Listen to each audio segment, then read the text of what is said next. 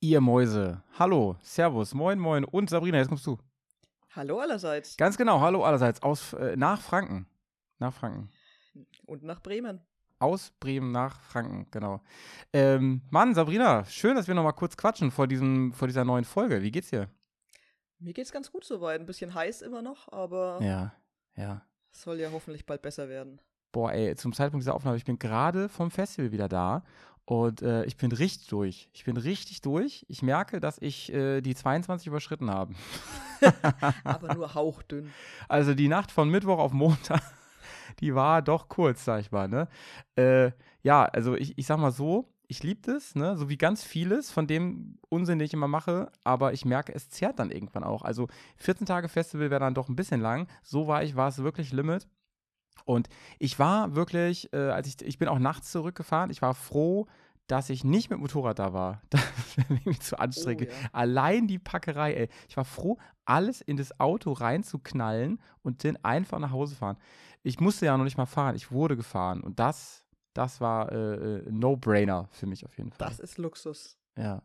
Wir haben ja heute wieder mal, also wir beiden jetzt gerade haben jetzt mal wieder so eine Back to the Future Geschichte hier, Bearcast Back to the Future Geschichte laufen, denn das, was wir jetzt sprechen, ist ja jetzt, das ist aber für die Hörerschaft jetzt ja schon gewesen, während aber das, was jetzt gleich kommt in der Zukunft, sogar für uns schon die Vergangenheit ist. Hui. Richtig. Heavy, das ne? ist ein Brainfuck. das ist ein Brainbug, äh, fuck. Brainbug gibt's auch, ey. Naja. Ähm, Sabrina, wir, wir ähm, sprechen noch mal ganz kurz, weil ähm, ich mich in diese Folge reindrängen wollte. Nee, natürlich nicht, sondern ich, ich will erstmal Danke sagen für, für alle, die da mitgemacht haben, auch nochmal von meiner Seite und an dich natürlich auch. Äh, du hast es ja gehostet, die Folge, und ähm, ich habe sie auch noch nicht ganz gehört. Ich habe nur reingehört. Ich bin super gespannt, was da jetzt am Ende rauskommt, denn es wird heute ähm, weniger lustig. Ich hab, also ich habe sogar gemerkt, ihr, also es ist schon, es ist eigentlich schon eine lustige Atmosphäre bei euch gewesen, aber das Thema ist nicht lustig, über das ihr sprecht. Ne? Nee, wir haben wirklich mal ein äh, Thema angesprochen, das vielleicht ein bisschen mehr zum Nachdenken anregen Ja. soll und mal nicht ähm, nur von Quatschköpfen geführt wurde, wie wir es vielleicht sonst gerade in der Mhm. Schrauberzeit gerne mal machen. Ja. ähm, nee, wir haben über ähm, Depressionen gesprochen oder allgemein Genau. psychische Erkrankungen und wie vielleicht auch das Motorradfahren damit reinspielt, wie es helfen Genau. kann. Also ich finde, um davon nichts mitbekommen zu haben, dass das ein Thema ist in der Bubble, da muss man eigentlich schon, glaube ich, da, seit Monaten das Internet nicht betreten haben oder die äh, sozialen Netzwerke. Denn das hier und da bloppt es immer auf. Insbesondere natürlich ähm, im Rahmen dieser, dieses Events oder dieser Events, muss man eher sagen, ne? Die da Ganz stattfun- genau. stattfinden. Diese Mhm. Fellows Rides, jetzt gibt es Genau. ja dann am 17.09., wenn ich mich nicht täusche, im Odenwald den Mhm. letzten für dieses Jahr. Mhm. Ähm, ich finde die Aktion halt auch einfach super. Wir waren jetzt in Würzburg, glaube ich, 400 Motorräder, Ja, ja. haben noch richtig schöne Hochzeit gesprengt unterwegs. Die wollten gerade Fotos machen und dann fahren halt einfach mal 400 Motorräder da durch.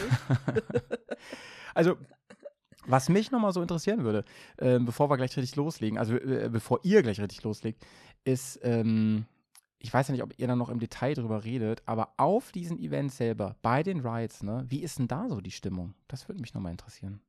Die Stimmung ist eigentlich ziemlich gut. Ähm, jeder hat Spaß, dass er da ist. Du merkst Mhm. aber, ähm, dass jeder ja im Grunde vom anderen weiß, dass er irgendwas, egal ob jetzt als Angehöriger oder als Selbstbetroffener, ähm, auch damit zu tun hat. Und deswegen werden Mhm. sehr, sehr offene Gespräche geführt, was ich absolut faszinierend finde. Ja. Kommt man, kommt man schneller dann in, zum Thema auch, ne? Genau, absolut. Jeder spricht sofort Mhm. an, welche Probleme er persönlich hat. Ähm, also gerade jetzt auch mit den ähm, Leuten, die wir da im Podcast hatten, ähm, sind wir da sehr schnell auf, die, auf, das, auf das entsprechende Thema gekommen. Ähm, gerade Niklas und ich mit ähnlichen Diagnosen Ja. oder mit gleichen Diagnosen. Ja. Das ist schon, schon faszinierend, ähm, wie schnell das geht, wie schnell man da auch das Vertrauen fasst, weil man eben weiß, dass das Gegenüber ja auch damit zu tun Ja. hat. Ja. Dennoch ist es so, dass man jetzt nicht nur als Betroffener da mitmachen kann und soll, sondern eben auch, um einfach Solidarität zu zeigen, ne? Um einfach zu Ganz zeigen, genau. äh, ich seh- man sieht, man sieht euch. So kann man auch deswegen da mitmachen, ne? Ganz Mhm. genau. Einfach um, es geht ja letztlich darum, ähm, zu zeigen, dass dieses Thema kein Tabuthema mehr sein sollte, mehr sein Mhm. darf, dass man drüber reden soll. Ähm, und natürlich geht es auch darum, ähm, Spenden zu sammeln, weil es wird einfach staatlich immer noch viel zu wenig Mhm. gefördert. Und da muss sich was verändern. Es ist zwar schade, dass wir das ähm, privat quasi machen müssen, Mhm. aber vielleicht, oder wir haben zumindest die Hoffnung, ähm, je mehr Leute da mitmachen, dass dann auch politisch Mhm. eine Bewegung beginnt. Also was mich immer so erschreckt und warum ich das für so gefährlich halte, ähm, dieses Thema, also das Thema ist überhaupt nicht gefährlich, darüber muss man reden, ich meine die Krankheit, ist, weil sie so leise ist, ne? nach außen jedenfalls. Weil dann, wenn sie wirklich aufploppt, ist es ist oft schon was passiert. Und deswegen finde ich sehr, sehr gut, dass man immer mehr versucht, das ist ja nicht nur in unserer Bubble, das passiert ja Gott sei Dank jetzt in vielen Bubbles, auch zum Beispiel in der Sportbubble ist das ja ein Riesending, auch in der Musikerbubble, ähm, überall, dass man frühzeitig den Leuten das Gefühl gibt, ähm, wir nehmen das ernst. Ne? Und ich glaube, darum geht es im Großen und Ganzen, ähm, dass, man, dass man sowas nicht mit, einem, mit einem Handzeig irgendwie versucht klein zu machen und wegzuwischen, sondern das ernst nimmt und genauso wie andere Erkrankungen auch ähm, da weiter forscht und vor allem den Menschen auch hilft. Und vielleicht helft, helfen ja solche Events auch, um, wie du eben sagst, höhere Stellen noch mehr darauf aufmerksam zu machen, dass hier wirklich was notwendig ist. Denn es geht hier um etwas, was nicht nur 0,1 Prozent betrifft, sondern äh, ich weiß es nicht, ob ihr darüber auch sprecht. Ich habe im, im, kurz vorher nochmal recherchiert. Die Dunkelziffer ist kaum zu schätzen. Ne? Die ist Ja, natürlich nicht. unfassbar groß. Ja? Die von, von Betroffenen. So, Leute, jetzt sind wir auch schon hier so ein bisschen in der Melancholie, aber das ist gut, denn dazu, denn da, deswegen machen wir das, um, um, äh, um unsere Hörerschaft ein bisschen darauf einzustimmen. Ähm, ich habe mich schon bedankt, ich bedanke mich nochmal an der Stelle und wünsche auf jeden Fall viel, viel ähm, vielleicht erhellende, interessante, solidarische, aber vielleicht auch unterhaltsame Momente während dieses Podcasts. Falls ihr ähm, selber betroffen seid und, und ähm, äh, Anlaufstellen sucht oder so, würde ich sagen, dass wir in den Shownotes da vielleicht mal so ein paar erste äh, mit reinmachen können. Ihr könnt äh, euch gerne auch bei uns melden, aber wir sind natürlich auch keine Profis. Natürlich nicht, aber oft hilft es ja einfach schon, wenn man sich mal Mhm. ausgekotzt hat auf gut Deutsch oder ausgeheult hat Genau. oder auch jemanden mit jemandem gesprochen hat, der einen Anreiz geben kann, wo man sich vielleicht hinmelden kann. Genau, genau. Alles klar, dann melde ich mich hier ab und ähm, setze mich einfach mal ins Publikum, ne? wie in so einem Kino. Setze mich jetzt ins Publikum und schaue gebannt äh, zur Leinwand äh, in, auf auditive Weise. Euer Hausen. Tschüssen. Ciao, ciao. Abenteuer, Reise, Motorrad, Offroad, Wildnis, Action, Blödsinn! Bears, Komm, wir nehmen dich mit auf die Tour. Mit der Reisemopete ab in die Natur. Mach den Grill an, Bier und Fleischsalat. Setz dich zu uns, Bergkast ist am Start. Bergcast, dein Motorradreisepodcast. Ja, jetzt sind wir heute mal in einer Berghast-Folge, wo wir etwas weniger Quatsch reden, sondern mal ein bisschen ernster werden.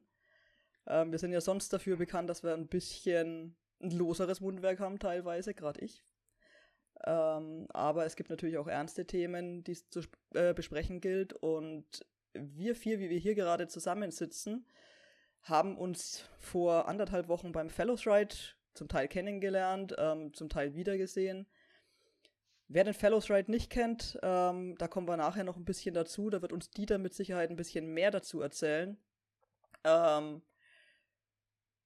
worum geht's heute? Heute soll es gehen um das Thema Motorradfahren und Depressionen. Wie das Ganze zusammenspielt, vielleicht auch unsere persönlichen Vorgeschichten und wie das eine dem anderen vielleicht auch hilft. Und ich würde sagen, Dieter, stell dich doch gerne mal kurz vor und erzähl uns mal, was der Fellows Ride ist.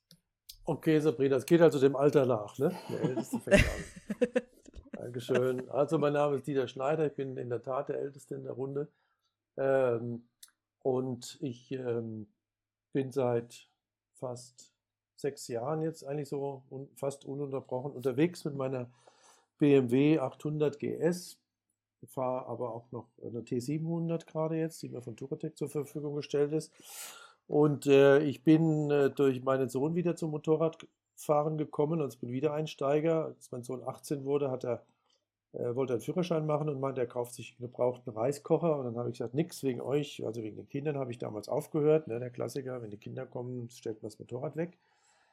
Äh, und äh, dann bin ich mit meinem Sohn zum BMW-Händler damals und habe äh, uns eine 650er war das äh, gekauft, er als äh, Neueinsteiger also gedrosselt auf ich glaub, 34 PS und ich als Wiedereinsteiger, für mich war das dann auch ideal, wieder nach dass ich 18 oder 20 Jahren.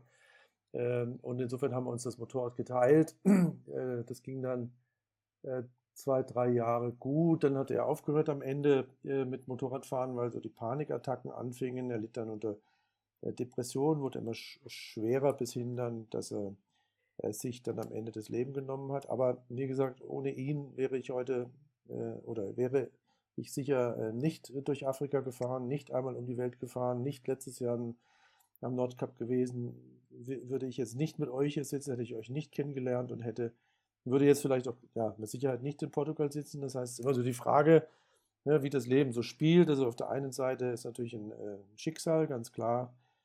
Auf der anderen Seite hat mein Leben aber auch in eine Richtung gelenkt, äh, äh, die eigentlich schön ist, also angenehm. Wir haben eine tolle Zeit gehabt die letzten sechs Jahre. Ne? Ja, das bin ich. Willst du noch kurz was zum Fellows Ride vielleicht sagen? Das war ja mit deine Idee oder war hauptsächlich deine Idee? Genau, das, äh, äh, der Fellows Ride ist eine Motorraddemonstration für Depressionshilfe.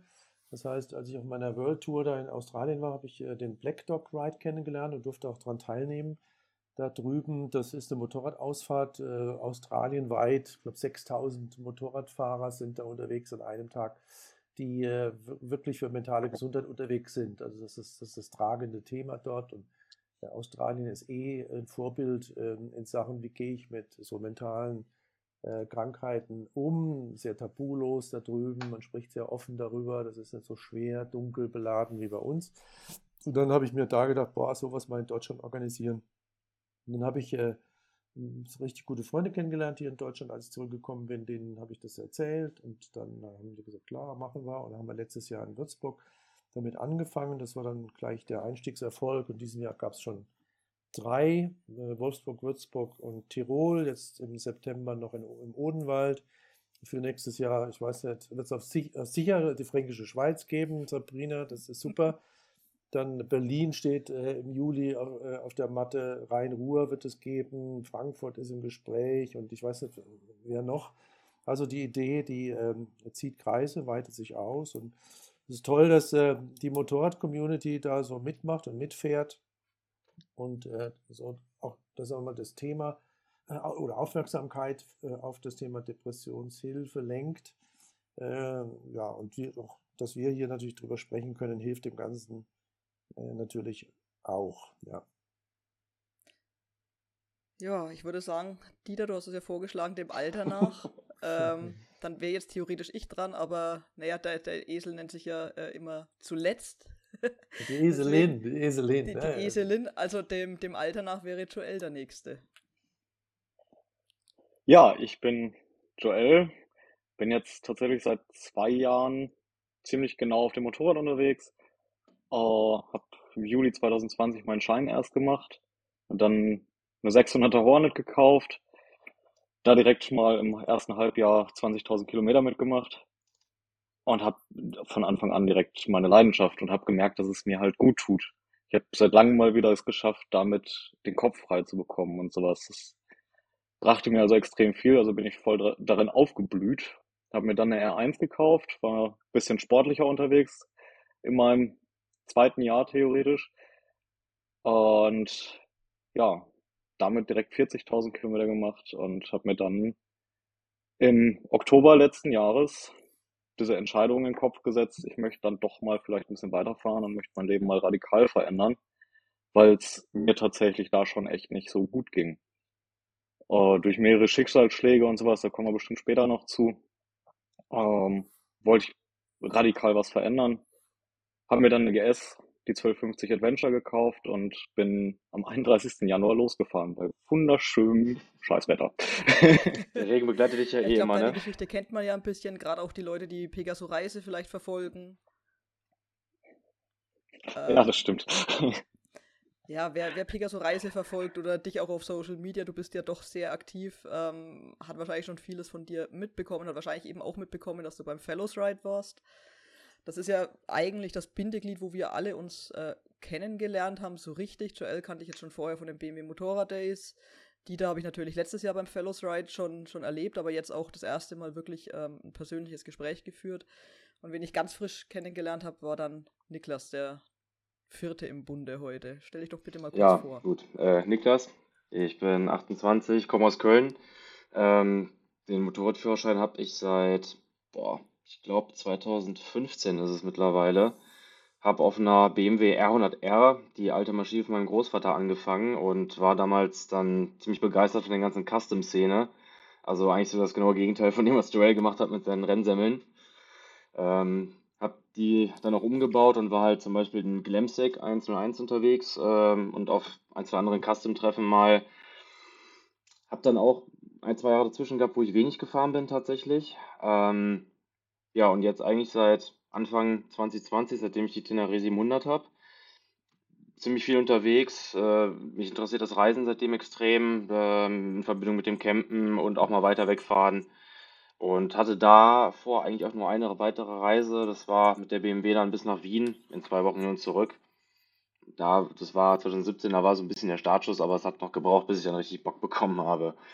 Ähm, ja, genau, und auf die Story gehen wir wahrscheinlich gleich dann noch ein. Das denke ich auch. Ja, ich glaube, ähm, Berghast-Hörer kennen meine, meine Story wahrscheinlich. Ich bin ja erst 2017 eingestiegen in die Motorradwelt, ähm, auch aufgrund diverser Schicksalsschläge und ähm, ja, einer ziemlich schlimmen Phase in meinem Leben. Bin ja auch eher sehr sportlich eingestiegen mit einer 600er CBR. Ähm, davon habe ich mittlerweile drei, also ich bin denen auch treu geblieben. Ähm, habe meinen Horizont dann ein bisschen erweitert, also habe jetzt von Naked Bike über Reiseenduro bis so kleinere ähm, Offroad-Maschinen und Trial so ziemlich alles hier stehen. Äh, einen Boxer habe ich allerdings Kommt nicht. noch, ne? Ähm, nee, ich habe Geschmack. Mal überhört, ne? Entschuldigung. Nein, so ein bisschen. Naja, nee, ich meine es ja nicht ernst, mit Sicherheit ein toller Motor, aber halt einfach, ich hab's gern leichter. Meine, meine Transalp ist mir da lieber. Kriegst du wenigstens die Füße auf den Boden, ja. Danke. Kriege ich bei einer GS auch. Ja, mit die Verlegung. Aber ich bin schon mal GS gefahren. Ich hatte auch. Ja, ich hatte aber auch mal eine F650 GS tatsächlich. Hm. Also. Aber Ja. es ist keine richtige GS, ne? Ja, die hatte ich ja auch mal. Ist ein tolles Motorrad, gerade so zum Einsteigen oder Frauenmotorrad, kann man wirklich nur empfehlen. Ein Zweizylinder, ne? Den zwei, Zweizylinder Twin. Nee, ich hatte einen Einzylinder noch. Ah, ich hatte das das noch, 2002er Baujahr noch mit Einzelzündung. Die Ah, hat ja. noch richtig gerumpelt. Ja. Ähm, genau, und ähm, dadurch, dass mir das Motorradfahren eben auch so gut getan hat, ähm, bin ich dann, oder ist es bei mir leicht eskaliert, dass ich jetzt acht Motorräder habe, jetzt wahrscheinlich bald noch eins dazukommt. Eins verlässt mich zwar auch wieder, Mhm. aber ja, es ist halt, ich glaube, man sucht sich, ähm, gerade wenn man psychische Probleme hat oder eine Vorgeschichte hat und man hat ein was gefunden, was einem gut tut, dann sucht man sich die eine Sache und ähm, wird da wahrscheinlich ja schon fast obsessiv. Ja. Also zumindest würde ich das bei mir so Ja, behaupten. doch. Das passt schon ganz gut tatsächlich. Kann ich auch voll unterschreiben. Ich meine, Dieter, was du natürlich machst, ist ja jetzt auch, auch wenn du jetzt ähm, ja nur ein, ein angehöriger Betroffener bist und kein Selbstbetroffener, ähm, wirst du wahrscheinlich auch merken, dass es dir gut getan hat ähm, in, in mentaler Hinsicht und ähm, verfolgst es Ja. deswegen wahrscheinlich auch weiter, oder? Ja, äh, wobei ich äh, würde das mal in Frage stellen, ob das die Verbindung zwischen ähm, mentaler Gesundheit und Wohlfühlen und Motorradfahren ist, weil ich kenne genug, die äh, nicht betroffen sind von der Krankheit und trotzdem obsessiv äh, Motorräder sammeln, fahren wie die Verrückten. Ne? Also ich glaube nicht so statistisch, dass es, wie heißt es, äh, dass, dass es da eine Korrelation gibt dazu. Oh. Ich glaube, dass es nicht exklusiv ist, aber ich kann mir schon ja, ich kenne auch Fremdwörter. Ne? Ich lerne noch was hier von dir heute. Ja, wir wollen ja auch was lernen. Ich meine, so ein Podcast soll ja auch, irgendwie- hat ja auch edukativen Oh, äh, Mann, ey. Charakter. Oh, Ne? jetzt, Habe ich jetzt endlich mal keine oh, oh, Augen raus. oh, Ich So. mich auch noch Oh. Podcast belehren lassen, weißt du? Genau. Niklas, Oh. Heft raus, mitschreiben. ja. Fuck, nachher ab, Nee. ja. Das ist aber, das, dann äh, habe ich mein Feuer, mein Pulver schon verschossen, mehr weiß ich nicht mehr. Ich, Ich würd ein sagen- äh, ist Ich würde auch sagen, schon, jetzt können wir äh, auch zu Funk. Wir haben unseren Bildungsauftrag erfüllt. Ja, genau. Ja, genau. Und jetzt wird's öffentlich-rechtlich. Wer bezahlt uns das den ganzen Bums dann jetzt? Letztendlich wir selber. Ja, ist das Problem. Ja. Ähm, ja.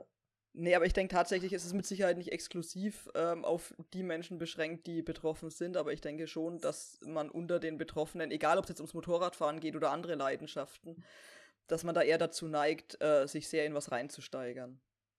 Auf jeden. Fall, ja, das mag sein, ja klar, ja klar. Und vor allem, wenn es so was Positives ist, wenn es eine positive Wirkung hat. Ne? Also wenn ich da vielleicht mal kurz eingrätschen dürfte, ähm, tatsächlich war Motorradfahren für mich nicht ähm, die erste Sache, wo ich wirklich eine Obsession entwickelt habe. Bei mir hat es angefangen mit dem Fliegen tatsächlich, weil ich ja damals lange Jahre äh, Segelflug gemacht habe. Und ich komme ja auch aus einer Fliegerfamilie, ähm, habe auch lange Zeit äh, beruflich in der Luftfahrt gearbeitet. Äh, ja, und da war es damals für mich halt so mein Ausgleich eigentlich tatsächlich, wenn ich abgehoben war in der Luft, äh, geil. Gut, das hat dann halt irgendwann aufgehört, äh, dass ich mit dem Fliegen nicht mehr so und nicht mehr so viel Spaß hatte. Lag auch ein bisschen an den deutschen Vereinen, die sind ja teilweise doch ein bisschen steif. Ähm, wenn dann da so ein Jungsprung kommt mit großer Klappe, matcht nicht immer so gut. Mhm. Äh, ja, und dann, ne, also es muss nicht zwangsläufig ja Motorradfahren sein, aber es ist äh, bei mir, wie gesagt, gab es da halt die Fliegerei und ist dann irgendwann umgeschwungen zum Motorradfahren. Das ist bei mir tatsächlich genauso. Ich kann da direkt auch einhaken. Ähm, ich habe ja schon lange mit Depressionen zu tun und habe damals so als DJ so ein bisschen angefangen, hatte immer ein bisschen Spaß an der Technik, an Beleuchtung und so weiter, so Dinge in Szene setzen und die Musik sprechen lassen und bin da so reingesteigert, habe mich da so intensiv mit beschäftigt, dass ich tatsächlich nichts anderes mehr gemacht habe und mich dann irgendwann selbstständig gemacht habe. Daraus, ja, zehn Jahre eine Firma geführt habe und sowas, bis es irgendwann an einen Punkt gekommen ist, dass ich selber nicht mehr an der Technik hing, weil sich das Unternehmen so entwickelt hat, dass ich selbst dann irgendwann dann nicht mehr glücklich war und das nicht mehr ausreichte. Aber lange hat mir das geholfen tatsächlich. Mhm. Glaube ich, äh, kann ich mir sehr gut vorstellen. Also für mich war es lange Zeit zum Beispiel der Journalismus. Ähm, ich habe immer sehr, sehr viel geschrieben. Das meiste eben wirklich journalistisch, dann aber auch ähm, Kurzgeschichten und sowas. Ich habe viel durch, ähm, durch Schreiben kompensiert. Aber das war immer nur so eine sehr kurzzeitige Befriedigung für mich. Das hat nie lange angehalten, sondern nur in dem Moment, in dem ich geschrieben habe. Und ich hatte für mich persönlich jetzt das Gefühl, das Motorradfahren war irgendwie nachhaltiger. Das hat mein Leben wirklich komplett verändert, weil sich natürlich, also für mich auch mein Freundeskreis dadurch einfach komplett gewandelt hat. Ähm, aus der Zeit von früher ist eigentlich niemand mehr übrig geblieben, außer eine wirklich sehr, sehr gute Freundin, die ich aber, also ich habe sie kennengelernt, bevor ich selbst Motorrad gefahren bin, aber ich habe sie bei einer Freestyle-Motocross-Veranstaltung kennengelernt. Also so ganz weg von der Thematik ist es dann ja auch nicht. Ähm, ja, ich denke schon, also ich kann jetzt nur für mich sprechen, aber für mich hat es auf jeden Fall mein Leben komplett verändert. Ähm, Ja, es äh, äh, birgt oder bietet halt auch so eine Vielfalt. Ne? Wir- Wir sprechen immer äh, nur in einem Begriff ne, vom Motorradfahren, aber wenn man mal genau hinguckt, ist es ja viel, viel mehr. Ne? Es ist ja das Reisen, das Unterwegssein, Leute kennenlernen, mit den Leuten sofort per Du sein, sofort in Kommunikation kommen, äh, abends äh, zelten, Bier trinken, Benzingespräche, dann das Fahren selber. Äh, entweder du bist Knieschleifer mit dem Gefühl Geschwindigkeit, Kurve, der andere lässt sich den, den Wind äh, um die Nase wehen beim Reisen mit offenem Visier. Das heißt, es ist so, so komplex. Also ich zum Beispiel bin eigentlich kein richtiger Motorradfahrer, weil ich überhaupt keine Ahnung von Technik habe. Ich kann auch nicht schrauben. Äh, für mich ist es eigentlich nur in Anführungsstriche das Vehikel, ne? um unterwegs zu sein, um auch in der Form unterwegs zu sein. Also ich möchte nicht in einem Auto sitzen, auch nicht in einem Jeep, Vierradantrieb, so, sondern, sondern ich will wirklich die Nase im Wind haben. Und ähm, dann auf der anderen Seite kenne ich, habe ich viele kennengelernt unterwegs, die sind unterwegs, weil sie schrauben wollen. Ne? Die haben im rechten Koffer hinten Ersatzteile und im linken Koffer haben sie Werkzeug. Und vorne im, in der Lenkertasche haben sie die zweite Ersatzunterhose, sonst haben die nichts dabei. Ne? Und äh, naja, die, die warten drauf, bis irgendwas kaputt geht, damit sie wieder schrauben können. Ne? Und das ist also so, sind ganz, ist so komplex, ist so ein vielfältiges Thema und da findet jeder, finde ich, oder viele irgendwas, was ihnen äh, daran gefällt. Das ist das Schöne, ne? diese Vielfalt. Ja, absolut. Also gerade was das Schrauben angeht, ähm, kann ich mich, glaube ich, ganz gut damit identifizieren. Aber ich war auch schon, also gibt ja immer verschiedene Therapieformen. Ich habe mich dann irgendwann eher in der Verhaltenstherapie gefunden. Ähm, und da gibt es was, das nennt sich DPT, ähm, die dialektisch-behavioristische Therapie. Und da kam einfach, oder habe ich für mich rausgefunden, ich brauche was, was Kopf und Hände gleichzeitig beschäftigt.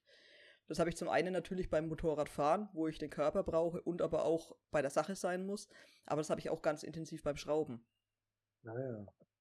Ach, da fällt mir, du gibst ein Stichwort. Kennt ihr das Buch äh, 10 oder die ähm, Kunst, ein Motorrad Nee. zu warten? Äh, der große. Nein, das kenne ich tatsächlich gar nicht. Ah, das müsste das ist ja, das ist ja der Klassiker schlechthin. Also da, das müsst ihr unbedingt lesen. Ähm, da fährt ein Vater mit seinem Sohn ähm, äh, auf Motorrädern durch die USA. Wobei das aber mehr so ein ähm, Buch ist über, äh, geht es viel um Psyche auch und so. Und da ist auch das Motorrad eigentlich nur das Vehikel. Ja, das ist der Klassiker. Schade, dass ihr es nicht gelesen habt, sonst hätte ich euch nämlich gesagt oder gefragt, habt ihr das Buch verstanden? Weil ich habe es bis heute nicht so richtig verstanden. Da bin ich gespannt. Das kommt jetzt auf jeden Fall auf die Liste und wird als nächstes mitgelesen. Ich glaube, das heißt 10, 10 oder die Kunst, ein Motorrad zu warten. Ja, da ist es genau 10 und die Kunst, ein Motorrad zu warten. Das ist der, Klassiker schlechthin. Äh, Autor ist, ähm, musste wirklich in die Shownotes auch reintun. Das ist nämlich wirklich Robert Pirsig, genau, 1974 geschrieben. Also ein Klassiker. in Die Shownotes, da bin Ja. ich gespannt. Ist ein absoluter Klassiker und da ist meine Frage, weil ich habe es zweimal gelesen, äh, weil mir wird es ja zweimal immer wieder empfohlen und nahegebracht. Aber ich muss ganz ehrlich sagen, ich habe es nie so richtig verstanden, was will der von mir. Also da, hat, da fehlt mir Ja, so Dieter, wir können uns ja in drei Monaten nochmal treffen, dann, wenn wir es alle gelesen haben und uns nochmal über das Buch auslassen, dann im ja, Podcast. das wollte ich sagen. Ich wollte, ja, das, das, war, das war ein Cliffhanger. Ja, das war ein ich mir, Cliffhanger deswegen für die zweite. Episode quasi. Eben. Mach, mach, machen wir dann eine Buch-Review. Ich habe hab lange genug äh, Marketing studiert und in der Ma- Marketing gearbeitet. Guck, und ich bin voll drauf Ja, angesprochen. merkt man. Ja, okay. Bist, du bist Niklas hat schon bestellt. Niklas. Äh, Ja, doch, Niklas liest es mal. Bin mal gespannt. Äh, Ja, nur 448 Seiten, Niklas. Das hast du bis zum Ende der Folge. ja, das habe ich, also, ach, ja, das habe ich Ja, heute das Abend durch, keine Sorge. ja. Ich bin ja der große Leser auf jeden Fall. ja, ja, ja, ja. Weiß nicht, was ich letztes Mal ein Buch gelesen habe. Ja, ja. Ja, aber das ist vielleicht auch äh, das Thema Image der, der Motorradfahrer. Ist ja auch nicht immer das Beste, ja. Also ähm, ich, ich bin ja, ich äh, jetzt oute ich mich mal, also ich bin ja Mitglied eines Rotary Clubs, ja, äh, etablierte, honorige Gesellschaft. Und ähm, äh, wenn ich da immer von meinen Motorradgeschichten erzähle, da gibt es dann schon den einen oder anderen Freund, so nennt man die, sich da untereinander, der dann die Augen, Augenbraue hochzieht, so die rechte, und dann irgendwie dann sich aus dem Ges Gespräch ausklingt, weil das nicht seine Welt ist. Ja, ich meine, äh, also das Image de- des Motorradfahrers ist ja genauso komplex und vielfältig. Ja? Hast ja, was weiß ich, vom äh, Harley-Rocker bis hin zum gediegenen GS-Fahrer oder was? Joel? Hast ja alles ne? und durch die Bank. Aber es ist äh, trotzdem, glaube ich, überwiegend ähm, mit so ein bisschen negativ belastet. Oder wie seht ihr das? Ja, das stimmt Ja, schon. das ist schon Also so. gerade hier bei uns, äh, jetzt im Bergischen oder auch in der Eifel, wir haben ja echt einen Haufen an Streckensperrungen mittlerweile, gerade durch die Kollegen, Ja. die doch zu laute Tröten dann drauf haben. Oder gerne mal, äh, ist uns tatsächlich auch äh, jetzt am Sonntag passiert, da hat einer seinen DB-Killer einmal rausgepfeffert. Nicht absichtlich, aber naja, gut. Warum kann man das Ding überhaupt schon rauspfeffern, ne? Ungünstig. Aber ich finde. Aber ich habe so ein bisschen das Gefühl, dass das so, so im Wandel ist gerade. Also dieser böse Ruf, der böse Rocker, das, das wird weniger und es kommen wieder mehr junge Leute nach und mehr junge Mädels auch nach, die das alles so ein bisschen verändern gerade. Also so ist das bei vielen Motorradgruppen auf jeden Fall, wo ich drin bin. Ja, ich meine, gerade die, die Enduro- oder Reiseszene wächst ja gigantisch im Moment. Ne? Wenn du ja mal so die Influencer anguckst, die jetzt in den letzten Jahren da aus dem Boden geschossen sind, kann man ja sagen. Hm. Ja, Joel, du grinst schon, ich weiß. Joel grinst schon, der weiß genau, dass er angesprochen ist. Echt, deswegen dachte ich, sage ich da jetzt nichts zu. Nein, ich finde, Dieter hat vorhin noch einen tollen äh, Punkt angesprochen, dass es ja nicht nur um das reine Fahren geht, sondern auch das, um das sich kennenlernen. Und das war ja auch die Erfahrung, die wir gemacht haben. Man geht irgendwie direkt offener miteinander um. Man hat nicht erst, vielleicht lag es auch an dem äh, an der Umgebung des Fellows Rides, aber man hat nicht erst diese, diese ewige Kennenlernphase, wo man sehr zurückhaltend ist, sondern wir waren eigentlich alle gleich sehr, sehr offen miteinander. Ich würde da ganz gerne mal direkt absolut. reinstarten, so, wo wir gerade auf dem Fellows Ride sind, äh, jetzt der in Würzburg, wo wir uns ja alle dann live in Farbe kennengelernt haben, so gesehen. Ähm, ich muss dazu sagen, ich habe halt die wunderschöne Diagnose Borderline, die bringt ja nochmal so ein paar andere Problemchen mit sich auch. Gerade auch diese innere Leere oder dieses Problem, dass man halt sich abgekapselt fühlt und äh, ja, sich in starke Vermeidungsverhalten halt äh, zurückzieht. Ich habe zum Beispiel das Problem, ich bin teilweise echt sozial unfähig, wenn ich gerade so in meiner Phase bin. Ich kann dann kaum mit Menschen interagieren. Ich habe das tatsächlich auch gehabt, als ich zum Fellows Ride runtergefahren bin. Ähm, ich bin ja mit dem Claudio und mit Marcel runtergefahren. Ähm, da war es für mich echt schwierig, tatsächlich teilweise mit den beiden so zu interagieren, weil ich noch sehr im, in mich gekehrt war.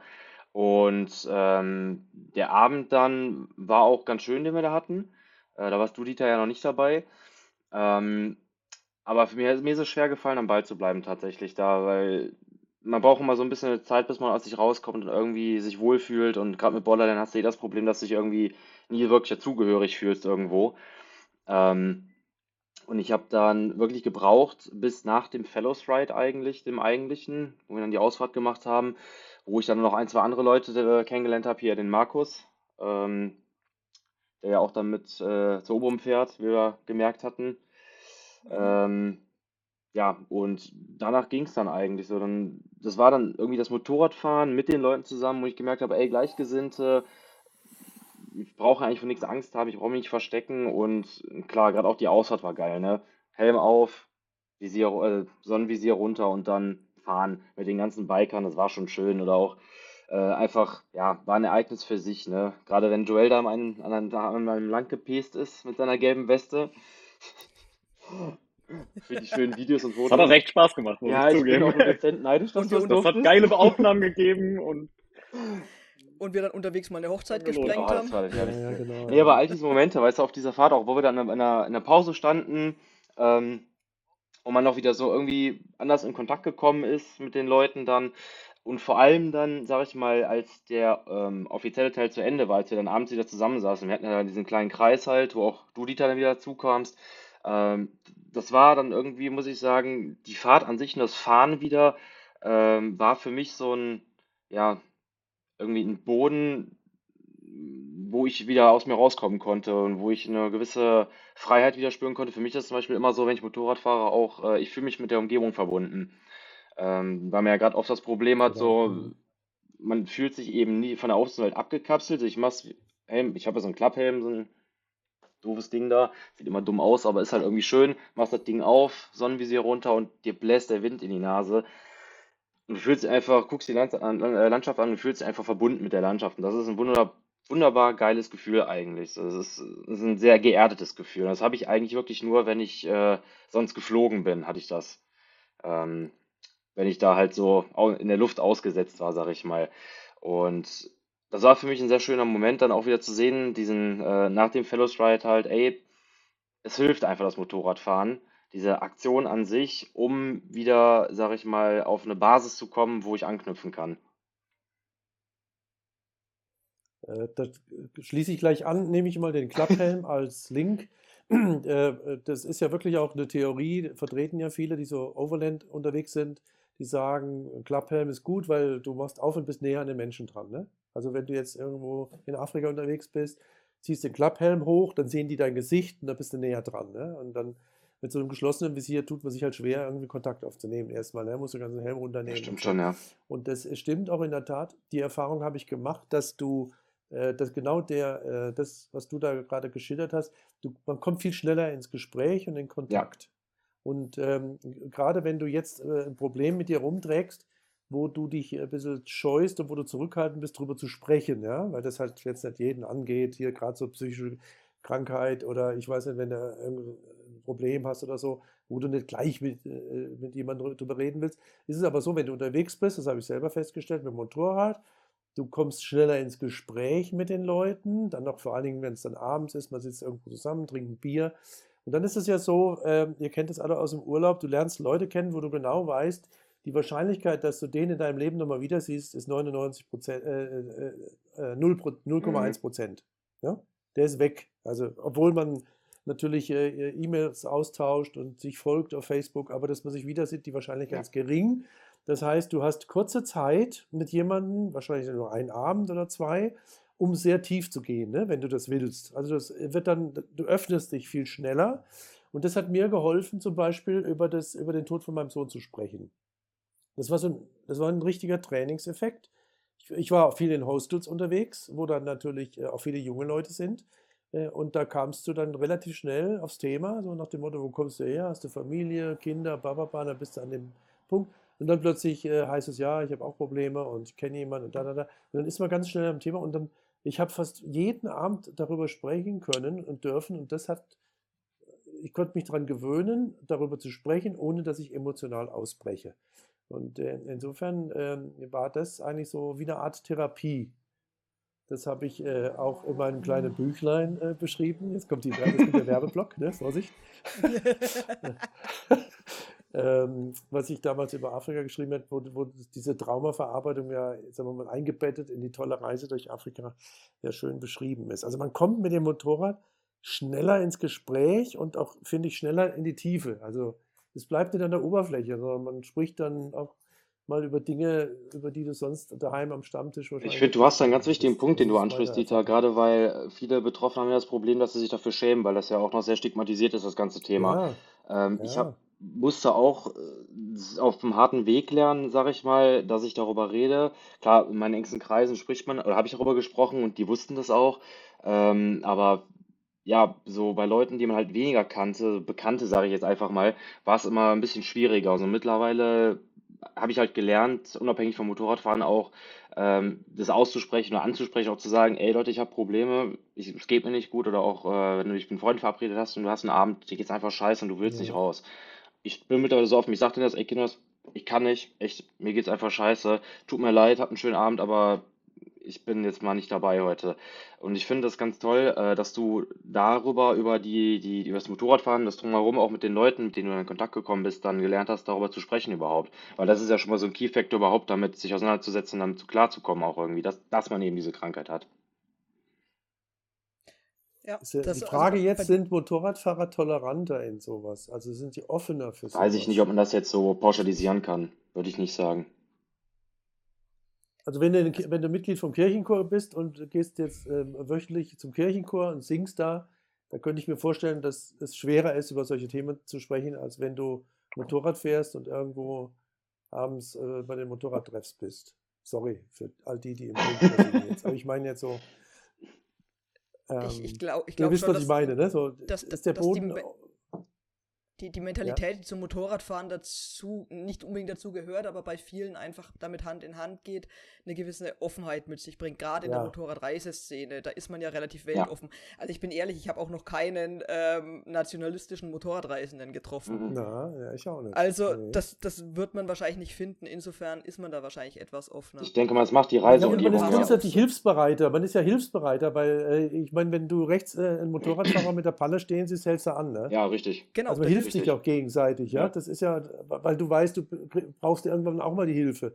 Ne? Du kriegst es irgendwann mal wieder zurück. Ich glaube, das hast du Genau. halt, das ist so was Typisches für diese Ich glaube, es ist so grundsätzlich auch diese Mentalität der Motorradfahrer untereinander. Ja, das auf jeden Fall. Du, Ja. Egal, wo du hingehst, du bist immer per Du. Es ist Ja. immer einfach, Ja. man gehört immer einfach dazu, weil man so ein gemeinsames Ding hat. Und dann ist es natürlich auch viel einfacher, darüber zu sprechen. Auch Es über solche doch- Sachen.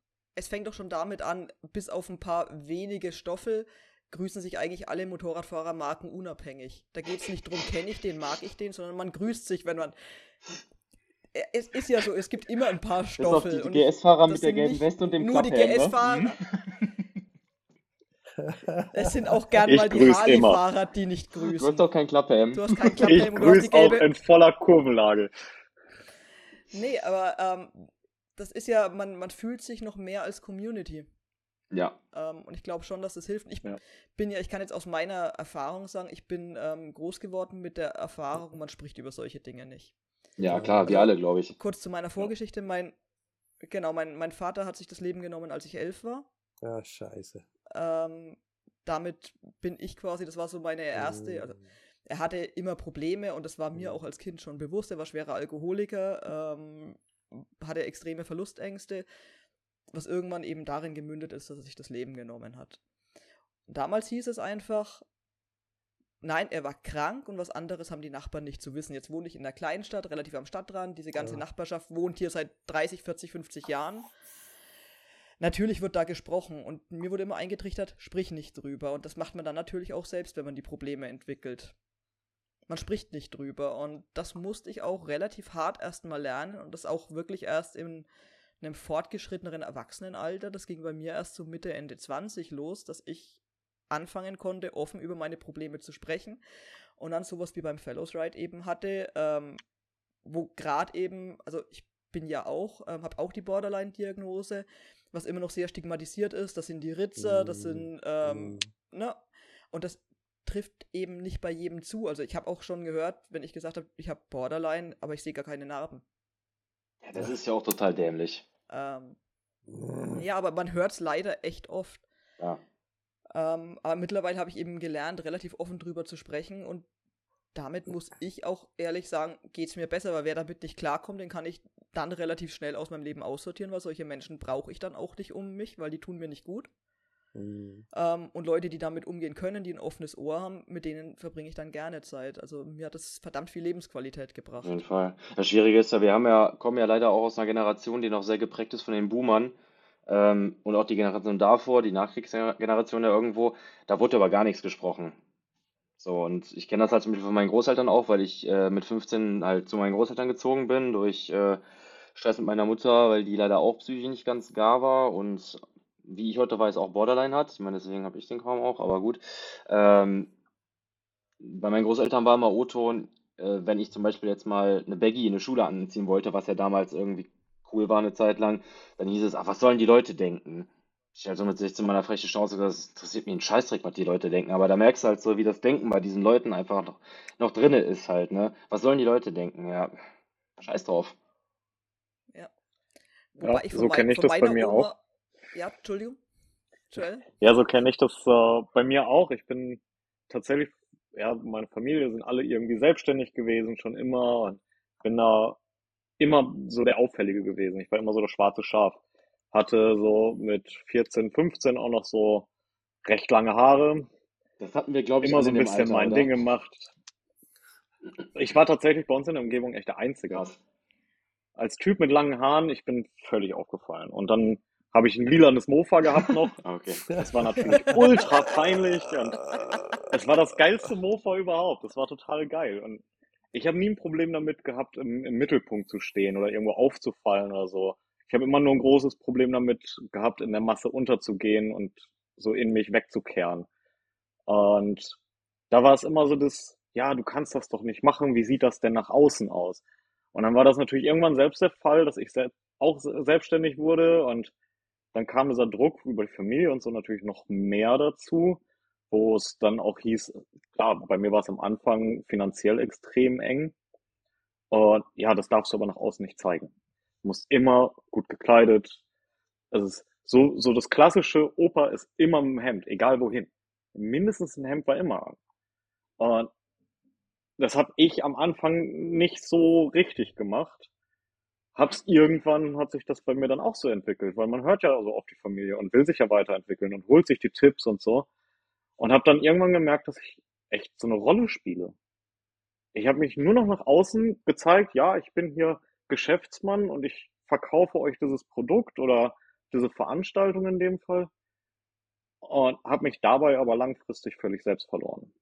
Und das, obwohl ich immer eigentlich mein Ding gemacht habe. Zur Schulzeit, lange Haare, lila Mofa.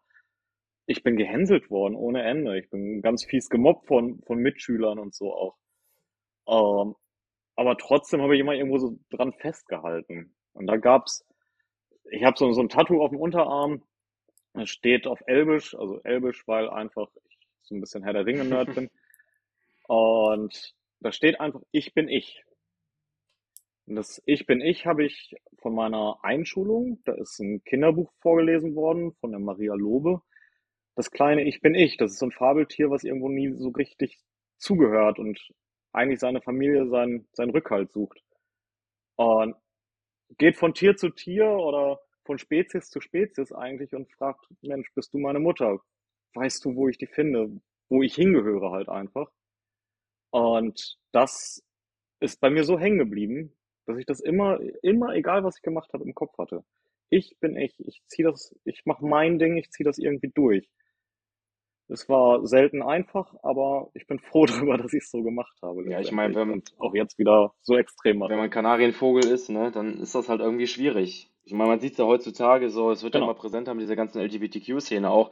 Ich gucke, in Köln ist ja omnipräsent, sage ich mal. Man rennt hier rum, man sieht dann hier ähm, ja, Menschen rumrennen mit wirklich einem Style, wo du auch erstmal denkst, wow, okay, das ist jetzt, äh, das flasht erstmal so krass.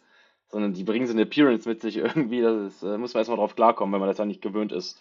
Ähm, aber in dem Sinne ist es halt wichtig, dass, dass man sich ja ausleben kann und das macht, ähm, wie man sich wohlfühlt. Alles andere ist ja hochdysfunktional. Aber meint ihr, dass man manchmal vielleicht ähm, entweder sehr nach Anerkennung sehnt, wenn man, wenn man sonst Probleme hat, oder einfach, wenn man die Anerkennung vielleicht nicht bekommt, zwanghaft nach Aufmerksamkeit sucht oder vielleicht Sachen tut, die man sonst nicht tun würde, nur um diese Aufmerksamkeit zu bekommen? Ja und nein. Also Aufmerksamkeit suchen, ja. Ganz bestimmt. Äh, für mich war es dann, habe ich die nicht bekommen, war das nicht irgendwie ein krampfhaftes oder ist auch immer noch so, dass es egal, ich mache jetzt ganz wilde Dinge, um diese Aufmerksamkeit zu bekommen oder Mhm. so. Dann war bei mir der Punkt erreicht, dass ich mich wieder zurückgezogen habe und sehr, sehr ruhig wurde und eigentlich die Wohnung nicht mehr verlassen habe. Ja, Also ich bin, Anerkennung und Aufmerksamkeit tut gut.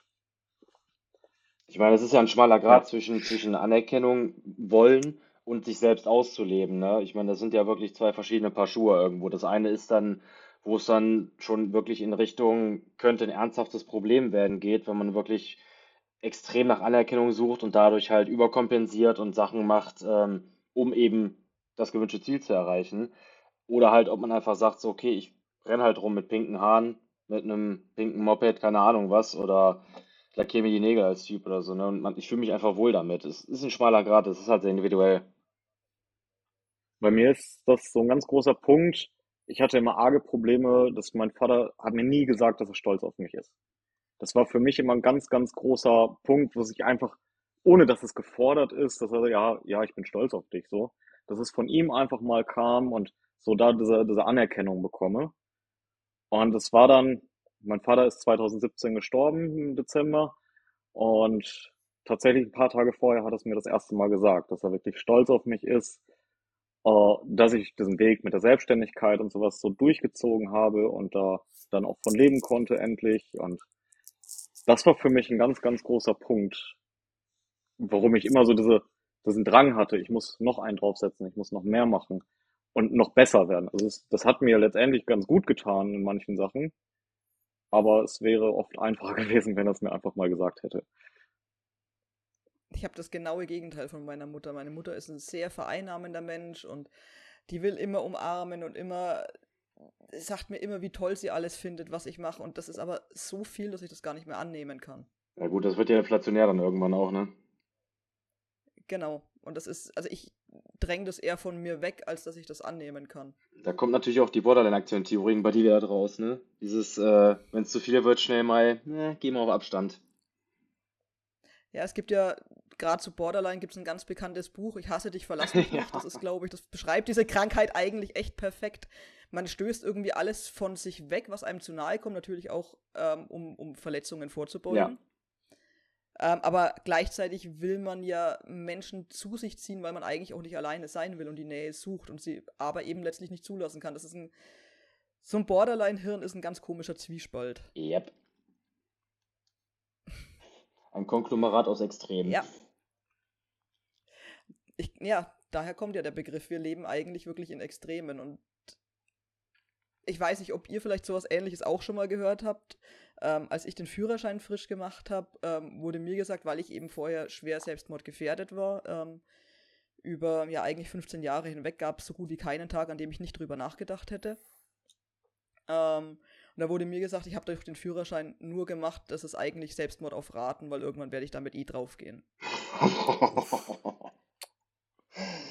Äh, okay. Ähm, also er, ni- nicht, weil jeder Motorradfahrer irgendwann stirbt, sondern er ging davon aus, dass ich als Borderliner eben dann äh, das Risiko so suchen würde, ähm, dass es letztlich der Selbstmord ist, den ich mir oder mit dem ich mich vorher nie getraut habe Ja durchzuziehen. gut, ich meine, ganz falsch ist es tatsächlich nicht, weil ich meine, zu Borderline zum Beispiel zählt ja halt eben auch dieses Problem, dass du äh, riskantes Verhalten an den Tag legst. Und bei mir ist zum Beispiel so, äh, ich fahre sehr gerne sehr oft riskant Motorrad. Also, Darf ich Okay. mir eine Frage stellen an euch? klar. Äh, wie fühlt ihr euch denn äh, äh, behandelt? Also von, von Seiten der Medizin, The Therapie und so? Äh, fühlt ihr euch da ausreichend Also behandelt ganz ehrlich, es und ist äh, brutal Nein. schwierig. versorgt? Es ist brutal schwierig, gerade weil du, du hast ja das Problem, wenn du halt, wenn du Betroffener bist, ähm, du bist verzweifelt, du willst Hilfe, du musst erstmal in dieses System reinfinden und dieses System ist wirklich sehr, sehr undankbar und auch, ich sag mal, die Eintrittsbarrieren sind hoch, weil die, es gibt zu wenig Therapeuten, gerade in ländlichen Gegenden. Du hast Wartezeiten, wo du sechs bis zehn Monate warten musst auf ein Erstgespräch. Ähm, das hat man ja versucht, ein bisschen umzuändern, aber wenn du wirklich in der Scheiße steckst, halt äh, für dich selber, dann ist es extrem schwierig. Und das andere Ding ist, du musst ja auch erstmal einen Therapeuten finden, der wirklich, ähm, ja, wo es matcht, ne? Wo, du- wo du denkst, okay, da kann ich mich öffnen, da fühle ich mich wohl, weil es muss ja eine gute Atmosphäre für dich halt sein. Und äh, ich hatte auch lange die Suche tatsächlich nach jemandem, äh, der, wo ich Hilfe von haben wollte. Ich hatte da zwei Therapeuten, die waren extrem beschissen. Und jetzt bei dem äh, ich dann jetzt aktuell bin, ist zum Glück das Thema gewesen, da hatten wir so einen Opener, der ist auch so ein Luftfahrtbekloppter wie ich. Da war das Eis relativ schnell gebrochen, aber die Barriere bis dahin ist sehr groß und viele Betroffene brechen halt an, an den da schon ab, weil das echt ein harter Weg ist. Ich glaube, Joel kennt das auch wahrscheinlich. Ja, ich habe, äh, ich bin mit 17 bei meinen Eltern ausgezogen, äh, auch mit dem Weg übers Jugendamt, wo ich hingegangen bin und hatte da selbst um Hilfe gebet, gebeten, ähm, so dass ich halt dann mit 17 auch schon ausziehen durfte, auch gegen den Willen meiner Eltern, äh, wobei die letztendlich hinterher tatsächlich mir keine Steine in den Weg gelegt haben und mir eher geholfen haben. Ähm, und dann war aber vom Jugendamt die Voraussetzung auch, dass ich in Therapie gehe. Bin dann zu einer Kinder- und Jugendtherapeutin gegangen. War da tatsächlich auch bis ich Anfang 20 war. Ähm, da war ich dann gerade so, äh, mir ging es halbwegs gut. Das, ich war ziemlich stabil und äh, war dann auch in einem Alter, dass äh, sie mich nicht weiter therapieren durfte, tatsächlich, obwohl ich mit ihr gut klargekommen bin. Ähm, hab dann ein halbes Jahr oder ein Jahr später bin ich wieder in so ein Loch gefallen und habe wieder versucht, das erste Mal selber dann einen Therapeuten zu finden. Tatsächlich vergeblich. Ich habe dann sie damals wieder angerufen, die dann tatsächlich viel möglich gemacht hat über Sondergenehmigungen, dass sie mich trotz, dass ich zu alt bin, eigentlich für sie als Kinder- und Jugendtherapeutin äh, mich nochmal weiter behandeln durfte. Habe dann aber gemerkt, okay, es gibt Gründe auch dafür, dass sie mich nicht weiter, weil sie mit den Problemen, die ich dann hatte, gar nicht mehr so verfahren konnte, gar nicht passend therapieren konnte. Und ich dann ganz oft da rausgegangen bin und dachte, das ja, war jetzt eine verschwendete Stunde. Und habe das dann für mich irgendwann eingestellt. Ich habe es in den letzten Jahren jetzt noch mehrfach versucht, wieder einen Therapeuten zu bekommen. Immer wieder, wenn es mir sehr schlecht ging, bin ich froh, dass mein Hausarzt da sehr aufmerksam ist. Ähm, das war leider auch der Einzige, der das überhaupt mitbekommen hat. Und auch der hat es nicht geschafft, mir, obwohl es teilweise akut war, es war dann die Option, entweder gehst du in die Klinik oder du wartest ab. In die Klinik wollte ich nicht, weil ich war selbstständig und ich musste ja dieses Bild nach außen präsentieren. Das ging also gerade gar nicht. Wollte ich partout nicht, auch wenn es definitiv das Bessere gewesen wäre. Ähm, und habe dann tatsächlich hinterher mich auf fünf Wartelisten schreiben lassen und es ist aber nie ein Termin zustande gekommen. Also da hapert es an vielen Ecken. Ja, also ich, Also ich mir hat glaube, gestern äh, jemand äh, gesagt, der äh, als, als Journalist auch in dem Thema unterwegs ist, die kassenärztlichen Vereinigungen haben auf ihrer Webseite öfters mal so eine Liste von Therapeuten, die frei sind. Also wenn es darum geht, schnell Hilfe zu kriegen. Und das ist, glaube ich, regional organisiert oder nach Bundesländern, also kassenärztliche Vereinigung. Da kann man ja mal äh, googeln. Das andere ist, Joel, das hast du auch genannt, der Hausarzt, finde ich, man hat, habe ich auch jetzt öfters gehört, dass die Hausärzte mittlerweile auch so drauf sind auf dem Thema, äh, dass sie da auch Hilfe anbieten können und äh, so, so als, als Art Ersthilfe, die ein paar Ratschläge geben können und dann auch den, den weiteren Weg zeichnen können. Aber ich meine, es ist wie überall. Es gibt gute Hausärzte, schlechte Hausärzte. Ne? Es gibt äh, wie im richtigen Leben auch The Therapeuten, mit denen kannst du und es gibt wieder Therapeuten, mit denen kannst du nicht. Das ist halt immer das Problem, aber ich glaube, das hast du ja bei jeder Krankheit. Also ich sage mal, wenn ich jetzt irgendwie Rückenschmerzen habe und ich gehe zu einem Orthopäden und der erzählt mir irgendeinen Quatsch oder ich habe das Gefühl, das interessiert den gar nicht, der ist nur an meiner Abrechnung interessiert, dann hast du auch keinen Bock da mit dem dich weiter behandeln zu lassen. Das ist ja fast in jeder. Aber so Bottomline, unterm Strich, muss man halt wirklich feststellen, und das erlebe ich immer wieder, dass äh, in der Medizin das Thema äh, Psycholo äh, Psychiatrie völlig vernachlässigt ist. Also wenn man sich anschaut, was in den anderen Bereichen geforscht wird und was dafür Gelder ausgegeben wird, um dies und das äh, zu, zu erforschen und wie populär die sind, diese Ja. Dinger. Und in der Psychiatrie, da hast also ich habe das Gefühl, man ist da noch 50 Jahre zurück. Die wissen teilweise, Ja. da gibt es diese unterschiedlichen Therapieformen. Ne? Sabrina, du hast eben die Verhaltenstherapie genannt. Dann gibt es jetzt wieder welche, die das eher positiver sehen, ne? diese metakognitive Verhaltenstherapie, die widersprechen sich ja teilweise, ja. Wo, wo du dir, wo du dir sagst, sag mal, wo leben wir eigentlich? Ne? Das äh, müsste doch irgendwie, das ist aber ein Zeichen dafür, dass dieses ganze Thema völlig vernachlässigt wurde.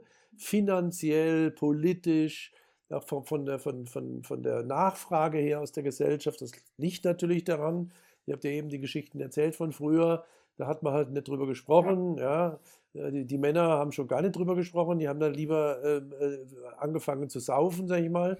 Wobei das dann, dann hieß es immer, ja, der ist Alkoholiker, so Sabrina, wie du von deinem Vater gesprochen hast, der war mit Sicherheit kein Alkoholiker, das war einfach nur äh, die, die logische Folge davon, dass er nicht äh, mit, mit seinem psychischen Problem klarkam. Ja, Na, na, natürlich, aber es war Ja. letztlich eine Alkoholkrankheit, weil er ja, eigentlich aber die, permanent betrunken war. ja, aber die Ursache war eine andere. Also ich Ja, war in. Australien äh, bei den Aborigines da im Outback und die sind ja äh, äh, Minderheit, die haben ein schlimmes Schicksal hinter sich. Mhm. Ähm, äh, viele sitzen äh, bes- besoffen vor, vor, vom, vom McDonalds oder vor den äh, Supermärkten. So, und da hat mir eine, äh, eine Aborigines, eine Frau, die auch Fernseh, berühmte Fernsehdokumentationen über äh, das Thema äh, macht in Australien, gesagt, Dieter, wenn du einen Aborigines betrunken siehst, dann ist er nicht betrunken, sondern er, hat, er ist traumatisiert. Ja, und, und dann sagen wir immer so leicht, naja, die saufen. Ja, aber die Frage ist ja, warum Ja saufen gut, die sie, ne? Und, kompensieren halt, ne? ähm, und, Natürlich. und da, das ist halt äh, so, da ist doch so, ja genau. Und das Ja. ist so viel zu tun. Also, äh, und das ist, finde ich, äh, das wird dieser, der Ernsthaftigkeit und der Bedeutung dieser Krankheit, des Krankheitsbildes mental nicht gerecht, was, was da wird zu wenig gemacht, zu wenig ausgegeben, Ja. da ist einfach politisch zu wenig Druck da. Äh, Die Kassen äh, verteilen das Geld immer noch eher lieber hin zu der Kardiologie, Neurologie, Krebsforschung. Alles richtig, alles gut. Aber der Psychiater hat mir immer das Gefühl, die Psychiatrie sitzt am Kindertisch, die kriegen immer nur die Abfälle. Also das ist einfach Dieter, ich würde das äh, gerne mal nicht aufgreifen. angemessen. Äh, äh, Was du gerade gesagt hast mit der Kassenärztlichen äh, Vereinigung, das stimmt tatsächlich, ähm, dass da zu wenig gemacht wird. Ähm, das große Problem ist, man hat versucht, ein bisschen was zu machen in den letzten Jahren. Wenn ich mich recht entsinne, diese Nummer 116 117, ich glaube, das ist diese Krisenhotline. Korrigiert mich bitte, wenn ich da falsch liege. Ich kriege die Nummer nicht mehr Mhm. ganz richtig zusammen, glaube ich. Ähm, die ist ja dafür da, dass du da in der Akutphase anrufen kannst. Und dann wird dir auch innerhalb von zwei Wochen, glaube ich, war es, ein Erstgespräch garantiert von dieser Liste von Therapeuten. Das ist erstmal schon ein guter Ansatz. Das Problem an der ganzen Sache ist aber leider, dass nach diesem Erstgespräch du auf die Warteliste kommst und dann erstmal wieder teilweise sechs bis zehn Monate warten kannst. Also man, man, wir Ja, erleben da ja. gerade einen großen Wandel, ne? Du hast recht, da wird wirklich, wirklich zu wenig reingesteckt.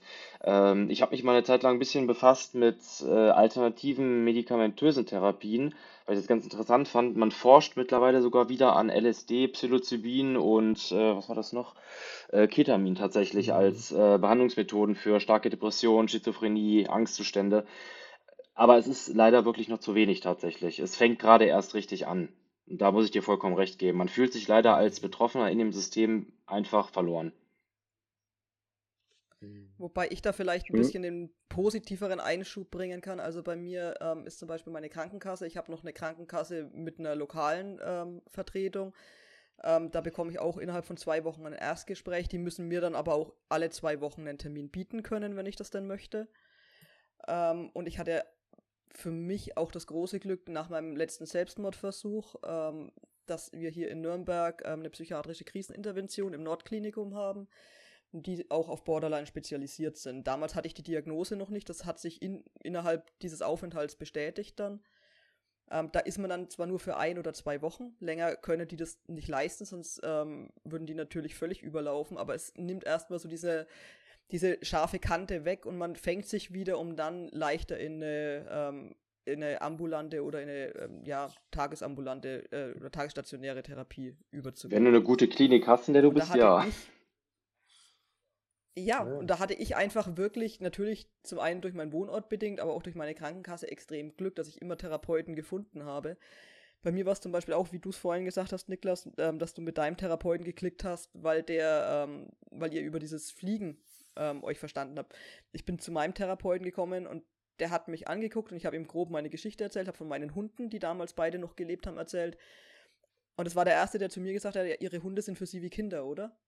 Mhm. Und das war für mich der Punkt, alles klar, der hat's verstanden, weil das war für mich so. Für meine Hunde hätte ich alles getan. Mhm.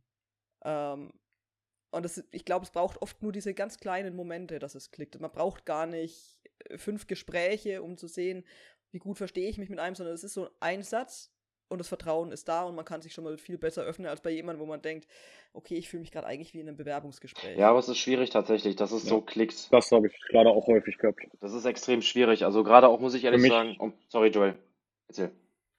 Ne, mach ruhig, alles gut. Ähm, ich finde es extrem schwierig in dem Sinne auch, weil ich war ja auch mal in, eine, in einer Klinik Anfang 2021, natürlich gerade schön die Corona-Zeit, äh, weil es mir da auch echt extrem beschissen ging. Ähm, ich könnte euch da jetzt Storys erzählen aus der Klinik, ähm, die waren wirklich unter aller Sau. Und das wird jetzt eine ganze Podcast-Folge wahrscheinlich füllen. Und da sind Menschen entlassen worden, die hochsuizidal waren, schlichtweg, äh, weil die Oberärztin mit der ähm, Patientengruppendynamik nicht mehr klarkam. Und da wurden Entscheidungen getroffen. Wenn du sowas erlebt hast, dann denkst du dir, ey, hier wird eine hochsuizidale Frau entlassen, die braucht echt Hilfe. Und die scheißen einfach drauf. Also da ist auch echt in einigen Sachen Verbesserungsbedarf. Und das andere Problem ist dann auch, wenn du in eine Klinik willst, du hast ja das Problem, dass du nur in Kliniken gehen darfst, ähm, die, sag ich mal, deinem, deiner Region entsprechend sind. Du hast ja dann festgelegte Bezirke und wenn du aus dem Bezirk bist, das ist in Köln total bekloppt. Ich hatte mir hier damals eine Klinik ausgesucht, wo ich hin wollte. Ich hatte angerufen, die sagten mir, ja, wo wohnen Sie denn? Ich wohne in, äh, in Nippes. Nee, das ist nicht Ihr Bezirk, äh, unser Bezirk, da müssen Sie da und dahin gehen. Ich sage, ey, was was soll denn die Scheiße? Kann nicht sein. Mhm. Das ist kenne ich leider das- auch. Bei uns gibt es auch in, in Detmold ein, eine Klinik, die einen extrem schlechten Ruf hat, begründet, weil, also da, schon allein wenn du reinkommst, weißt du, okay, da will ich nicht hin. Das, Ja, aber guck mal, dieses, diese äh, Kommentarfunktion, Bewertungsfunktion, die wir ja alle aus dem Internet jetzt kennen, Like, Dislike, schlechte Kommentare, das hast du ja alles nicht in diesem psychischen, medizinischen Bereich, weil keiner drüber spricht, ja. Das, du gehst ja nicht aus der Klinik und erzählst deinen, äh, deinen Arbeitskollegen, äh, äh, äh, Niklas, die Geschichte, die du uns jetzt gerade erzählt hast oder so. Oder du vielleicht, aber andere nicht, ja, weil du sagst, um Gottes Willen. Ähm, oder man empfiehlt ja auch niemanden, ne? so nach dem Motto, ich habe da einen Therapeuten, der es gut geht, geh mal dahin oder so. Oder du fragst ja wahrscheinlich auch nicht äh, na- nach einer Empfehlung, so nach dem Nee, Motto. das, was du sagst, äh, das ist eine Google-Bewertung tatsächlich heutzutage. ja, hast du, es gibt's gibt- das? Ah, okay. Es gibt ja auch okay. Medi Medizinbewertungsportale, ähm, wo natürlich auch Psychologen, Psychiater, wie auch immer mit dabei sind. Also das gibt es mittlerweile schon. Ja, gut. Aber ich bin auch der Meinung, wenn jemand natürlich ähm, mit äh, ja, schwer selbstmordgefährdet entlassen wird, die Person wird wahrscheinlich in dem Moment anderes im Kopf haben, als eine schlechte Bewertung zu schreiben, wenn Ja, sie überhaupt lange genug lebt, um so etwas noch schreiben zu können. Klar. Also. ich habe das bei uns ist das tatsächlich, ja, die Klinik ist bekannt und da wird halt oft drüber gesprochen, bei mir, gerade bei mir in der Familie, weil viele äh, an Depressionen und Ähnlichem erkrankt sind. Ähm, ich, sowohl meine Tante als auch mein Cousin waren beide schon in der Klinik und dementsprechend weiß man dann, okay, da läuft das so und so. Das will man nicht. Ja. Also es ist, ich Es gibt so viele ich wollte noch zu einer Sache vorhin einhaken. Ähm, wir waren vorhin bei dem Thema Therapeuten suchen und so weiter. Ähm, für mich war eigentlich oft das größte Problem, überhaupt den Schritt zu gehen, jemanden zu suchen. Weil gerade das war schon so schwer. Weil ich hab, ich war auch jemand, wenn es mir wirklich schlecht ging, hat das keiner mitbekommen. Ja. Also bei mir waren viele geschockt, als ich dann mit meiner Reise das sehr öffentlich gemacht habe. Äh, habe ich sehr viele Nachrichten bekommen, oh, wie, du hast mit Depressionen zu tun und oh, das wusste ich ja Du gar bist nicht. mal so fröhlich. Äh, ja, genau, ja. ich Mhm. bin und war da ein sauguter Schauspieler. Mhm. Ich hab, habe das hinbekommen, bin weder zu Veranstaltungen noch zu Terminen gefahren. Hab, das hat nach außen aber keiner mitbekommen. Weil dann habe ich einen anderen Termin gehabt, die haben sich überschnitten, ich muss dahin. Oder das merkt keiner, wenn man das nicht will. Und ich war tatsächlich oft viele, viele Wochen äh, allein in meiner Wohnung und habe es eigentlich nicht mal geschafft, aus dem Bett aufzustehen. Ja. Und dann die Kraft zu finden, zum Arzt zu gehen, einen Therapeuten zu suchen, wo du hinterher telefonieren musst. Für mich war Telefonieren der, der Graus, das ging gar nicht. Ja. Also, wie selten ich telefoniert habe. Wenn das Handy klingelte, habe ich es vielleicht noch auf stumm gemacht und habe es einfach ausgesessen, bis es aufgehört hat. Genauso wie bei der Haustür. Wenn jemand geklingelt hat, ich hätte im Leben es nicht geschafft, diese Tür aufzumachen. Es ging Der nicht. Postbote war mein Horror. Also wenn meine Mutter mich besuchen wollte oder sowas, die, die hat mir vorher eine Nachricht geschrieben, hey, passt es dir, ich würde in zwei Stunden vorbeikommen, damit ich mich drauf einstellen kann. Und selbst dann war es schon schwer genug. Meine Wohnung sah manchmal aus, auf. das war richtig schlimm, richtig peinlich. Aber ich habe es nicht mehr geschafft. Und wie soll so jemand alleine, der nicht darüber reden kann gerade, einen Therapieplatz finden? Das funktioniert nicht. Ja, das ist schier unmöglich. Und bei mir war es ein bisschen der Anstoß dann über einen Hausarzt, weil ich mit dem Handgelenk la- lange, lange Probleme hatte, mehrfach operiert, zwei Jahre krankgeschrieben war und deswegen da regelmäßig hin musste. Deswegen hat mein Hausarzt dann irgendwann gesagt, da steckt gerade noch mehr hinter. Mhm. Durch eine lange Zeit, die er mich einfach kennengelernt hat, weil ich oft genug da war. Ja. Ich, Ja, Wahnsinn, was du da Aber- erzählst, nee, das ist, der, das ist der Hammer. Aber das hört, äh, hört man ja oft, der, äh, so dieser Energiehaushalt, der völlig äh, durcheinander ist und du die Energie Ja. nicht aufbringst. Umso mehr, und das ist ja, die Gruppe vertrete ja ich, die Angehörigen die Freunde und Familie, umso mehr sind wir gefordert, also das soziale Umfeld, um Dinge zu erkennen, um dir den Weg leichter zu machen, äh, äh, etc. pp. Vielleicht da nur eins. Ich werde ja auch immer mal wieder gefragt von Eltern, ja, wir haben äh, das Problem mit, dem kind, mit dem Kind und das äh, es geht wohl in Richtung Depression, aber es will nicht zum Arzt oder hat auch Angst zum Therapeuten, bla bla bla. Dann sage ich immer, vielleicht versucht mal den Trick über einen Hausarzt, so nach dem Motto, geht doch mit dem Kind oder schickt sie zum Hausarzt. Da gibt es ja oft dann auch schon ein Vertrauensverhältnis und, äh, und sagt, lass dich einfach mal physisch durchchecken. Ja? Also äh, Kreislauf, Bl- Blutwerte und so. So nach dem Motto, es kann ja auch äh, irgendwo eine, eine, eine physische Krankheit äh, sein und dass man dann halt aber parallel den Hausarzt anruft und sagt, jetzt äh, meine Tochter, mein Sohn kommt für einen äh, Bodycheck, aber es geht um was anderes. Äh, ne? Achten Sie mal bitte auf das Thema mental und so weiter und so fort. Und dann kann der vielleicht, wenn er dann das Kind da vor, oder Jugendliche vor sich sitzen hat, äh, dann äh, auf das Kind äh, einwirken. Ne? Das wäre so ein, so ein kleiner Ja. Trick. Ähm, Das hat äh, mein Hausarzt tatsächlich auch gemacht. So, ja. Ja, Der ja, hat mich das- physisch komplett durchgecheckt. Genau, Das, das, das war schon so ein bisschen dieser Weg da rein, ja. ja.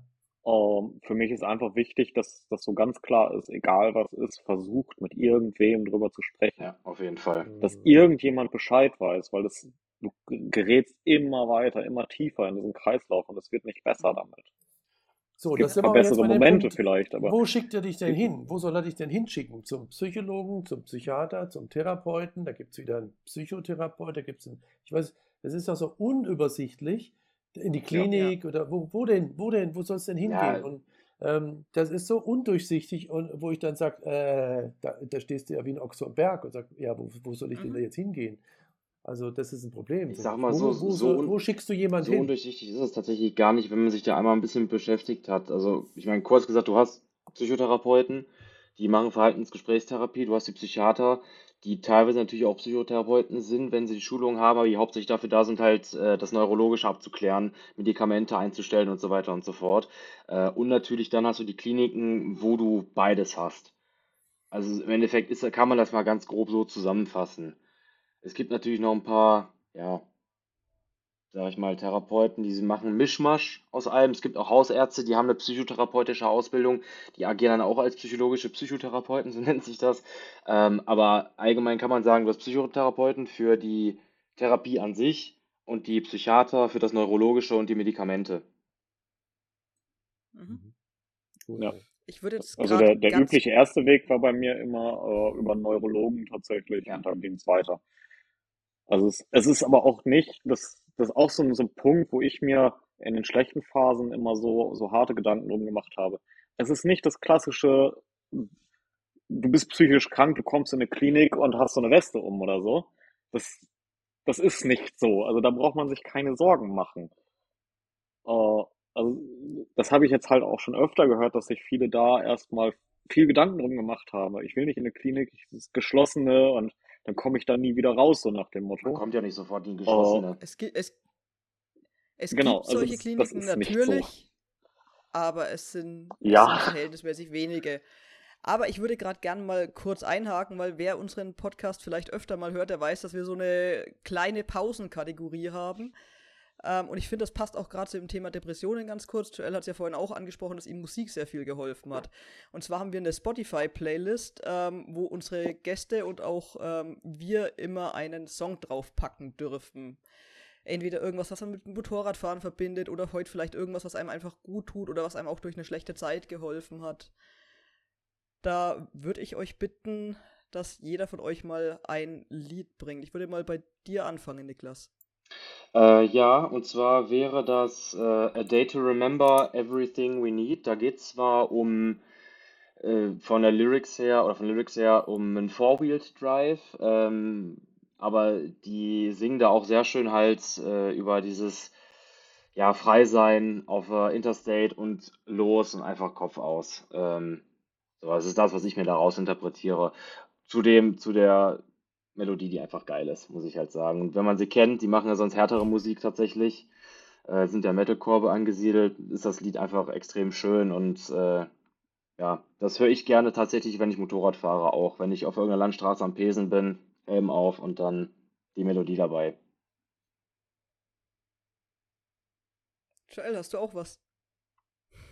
Ähm, ich habe mal was, mir was ganz anderes überlegt. Ich höre sonst eigentlich auch eher so die Rock-Fraktion und sowas, stoß aber momentan bei Social Media immer wieder auf das Lied Verrückt von Okay, danke, tschüss.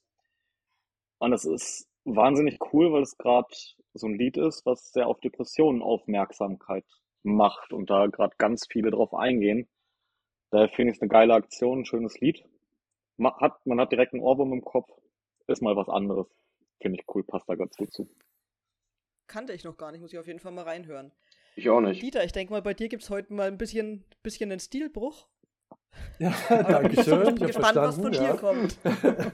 Ich habe es verstanden. Also Nein, ich ich bin bin jetzt da auch wirklich- völlig ich bin- kalt erwischt, weil ich wusste das gar nicht und ich bin jetzt auch nicht so der äh, Musikfan und so. Aber ich, äh, mir ist dann äh, spontan, weil ich es geil finde, Toto, Afrika. Boah, ja, Klassiker. Sehr, sehr Passt. gut, geht Klar. immer. Sehr geil. Ja, ich würde mal einen Song nehmen, der mich wirklich durch eine schwere Phase meiner früheren Jugend äh, begleitet hat. Nichts Fröhliches, sondern wirklich von einem ähm, damals noch sehr jungen Sänger, der war selber noch Jugendlicher, ähm, der schwere Depressionen, Magersucht hinter sich hat. Und zwar wäre das äh, von Silverchair ähm, Emotion Sickness. Achso, bevor Ja. ich es vergesse, äh, weil ja eben auch so ein paar äh, Tipps gegeben äh, wurden für Ansprechpartner. Ähm, da gibt es ein Projekt, ich glaube auch in Nordrhein-Westfalen, das habe ich jetzt auch unterstützt ein paar Mal. Nummer, die Nummer gegen Kummer oder Nummer gegen Kummer.de. Mhm. Mhm. Äh, die ist schon lange im Markt, das ist auch so ein Telefonding. Und die haben jetzt aufgesetzt ein Projekt, die bilden Jugendliche, also Freiwillige aus, am Telefon, ich glaube an einem Samstag oder einem Wochenende, auch äh, als Erstberatung zur Verfügung zu stehen, damit Jugendliche mit Jugendlichen reden. Das finde ich hoch äh, sinnvoll. Äh, und also die haben auf mich einen sehr guten Eindruck gemacht. Also Mhm. Nummer gegen Kummer heißen. Ich, ich würde Nummer sowieso auch ähm, all, allgemein auch ähm, Suizidpräventionsnummern oder es gibt ja mittlerweile, und das finde ich tatsächlich sehr gut, weil es ja doch viele gibt, die Hemmungen haben, darüber zu sprechen. Es gibt ähm, Online-Chat-Portale für sowas, Ja. wo man dann mit einem Fachmann oder mit zumindest mit jemandem, der ähnlich geschult ist, ähm, chatten kann. Mhm. Dann hat man nicht so das Gefühl, man macht sich persönlich nackt, sondern hat so ein bisschen Ja. diese Anonymität Ja. des Internets vor sich, aber man hat zumindest schon mal jemanden, mit dem man spricht oder Sabrina, ich schreibt. weiß, das äh, haben schon tausend andere gemacht, aber vielleicht können wir den ganzen Kram an die Shownotes packen auch, damit die Leute dann wissen, worüber wir sprechen. Auf jeden Fall, Perfekt. auf jeden Fall. Ja, Ähm, also ich, ich meine, Nummer gegen Kummer, die hatten auch mal so eine Chat-Funktion.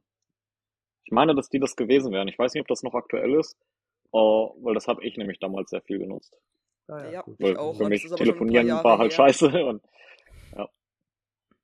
nee, aber das würde ich auf jeden Fall mal raussuchen und alles in die Shownotes packen, weil, ich meine, wir müssen ja davon ausgehen, dass wir wahrscheinlich auch noch Betroffene in der Zuhörerschaft haben. Und vielleicht ähm, regt ja auch unsere, unsere Offenheit ähm, irgendwelche Zuhörer dazu an, selber offener damit umzugehen, sich Hilfe zu suchen. Das wäre Vielleicht schön. merken sie, dass es wirklich was bringen kann, sich zu öffnen. Man sieht es ja bei uns. Wir haben es, glaube ich, mit Sicherheit werden wir mit unseren Problemen auch auf lange Sicht immer mal wieder zu tun haben und auch wieder schwer zu kämpfen haben in gewissen Phasen. Aber ich glaube, ähm, so wie wir hier sitzen, haben wir es alle ganz, ganz gut geschafft bislang. Mehr oder minder wahrscheinlich, aber ja. Ja, na natürlich geht es auf und Ist ab, halt so ein Auf und aber Ab. Das, das wird es immer sein. Ich glaube, wenn man mal so tief drin gesteckt hat, kommt man wahrscheinlich nie mehr vollständig raus. Ich wollte sagen, also Aber- ich, ich bin aktuell, bin ich einfach nur sehr froh, dass die Tiefs nicht mehr so tief sind, wie sie mal waren.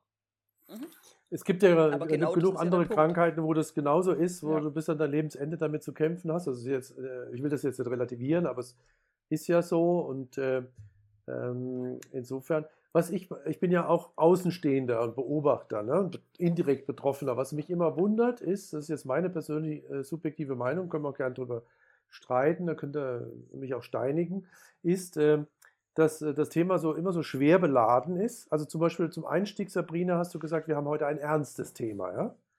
Würden wir jetzt über äh, ähm, Bandscheibenvorfälle sprechen, äh, Knieverletzungen beim Motorradfahren oder so, hätte niemand gesagt, das ist ein ernstes Thema, sondern es ist ein Thema oder so.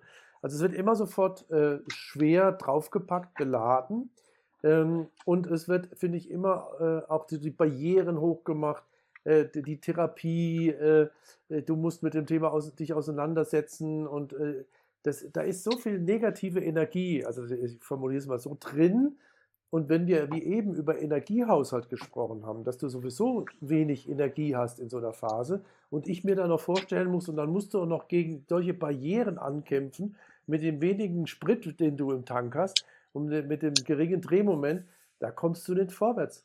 Wa- Warum man damit nicht einfach, äh, äh, warum akzept- akzeptiert man sowas nicht einfacher und sagt, ja, okay, ich habe das, da gibt es Möglichkeiten und also, dass man so ein bisschen positiver sieht, das habe ich in Australien erlebt. Die gehen da, da ist eine ganz andere Tonalität, die, eine ganz andere Mindset. Die, für die ist das nicht immer so schwer beladen, sondern Dieter, teilweise hast du das Gefühl, Daily Business und so, okay, aber dann können, die, kommen die mit niedrigem Energiehaushalt auch noch viel besser damit klar. Also mich persönlich, ich bin Gott sei Dank nicht davon betroffen, aber das liegt wahrscheinlich daran, dass ich ein brutales Pflegma habe. Ne? Mir sind viele Dinge einfach Dieter, scheißegal. pass auf, ich habe hab da nur eine Aussage zu. Äh, Ja. und das, nimm das mal so, als wir sind ja alle Deutsche und lass das mal auf der Zunge zergehen. Runter von meinem Rasen. ja, So, da hast du es. Das ist unsere deutsche Mentalität einfach. Die Australier, ich meine, ich war ja auch schon unten, die sind ganz anders drauf, die haben eine ganz andere Mentalität. Und das ist natürlich Ja. eine Präposition, die wichtig ist, gerade was dann diese ganze psychische Komponente betrifft, auf jeden Fall. Da hast du vollkommen recht. Aber das ist leider echt ein deutsches Thema irgendwo, weil wir echt sehr motzig oftmals sind. Ja, ja, stimmt. Ja. Ich weiß aber nicht zu dem Lieber das Punkt, was, Negative was du sehen als gerade. das Positive, ne? So irgendwie. Ja, absolut. Wir sehen dann eher schon die Probleme und kämpfen dagegen an, anstatt das, das zu ignorieren und einfach nach vorne zu gucken. Ja. Was, was du gerade noch gesagt hattest, Dieter, ähm, das ist, man hat so eine Einstellung, dass halt vieles einfach egal ist oder man drüber wegschauen kann und so. Ähm, das fällt mir aber, wenn ich mit Depressionen mal wieder mehr zu kämpfen habe, sehr, sehr schwer, weil Ja. dann dreht sich alles nur darum. Und dann ist das das Problem. Und zwar wirklich das Problem. Und dann ist das wirklich das Negative und das holt dich immer wieder und deswegen hat man das automatisch so drin irgendwie. Ja, aber Joel, genau. Aber das Problem, was du gerade angesprochen hast, hat ja irgendwo einen Trigger. Ne? Irgendwann fängt das ja an. So, warum geht man nicht hin und schult dich, wie man diesen Triggergedanken zu erkennen, äh, rechtzeitig zu erkennen, zu ignorieren, beiseite zu lassen? Also gut, also da gibt es ja auch Techniken dazu, dass man das Ganze mal so ein bisschen äh, an sich vorbeiziehen zu lassen und, ähm, und das nicht so, so, so annehmen, reinziehen, Das vertiefen, Therapie, analysieren. Bitte? Genau das ist das, was du in der Therapie machst, tatsächlich. Du Ja, analysierst, okay, woher ist das, okay. woher kommt das Problem, warum ist das so? Und ähm, da gibt es dieses Modell der, der äh, Kind-Modi, mh, was auch viel im Borderline, äh, in der Borderline-Thematik halt benutzt wird, aber auch generell bei Depressionen, ähm, weil Menschen, die dysfunktionale Verhaltensweisen etabliert haben, die müssen natürlich erstmal lernen, so in welchem Modus bin ich jetzt? Wenn du zum Beispiel daher gehst und sagst, okay, ähm, du bist eh scheiße, du schaffst es sowieso nicht, so zu dir selber, dann ist das ein strafender Modus, eine strafende Elternstimme. Mhm. Und dann musst du dich Ja. fragen, in welchem Modus bin ich jetzt? Dann bin ich natürlich im traurigen Kind-Modus irgendwo. Es ist so ein paar Begriffe jetzt aus diesem, aus diesem, ja, aus dieser Therapieform, sag ich mal. Ähm, und du musst erstmal erkennen, wo bin ich jetzt? Und daraus hinweg entwickelst du Strategien, wie kann ich jetzt in den erwachsenen, gesunden Modus kommen?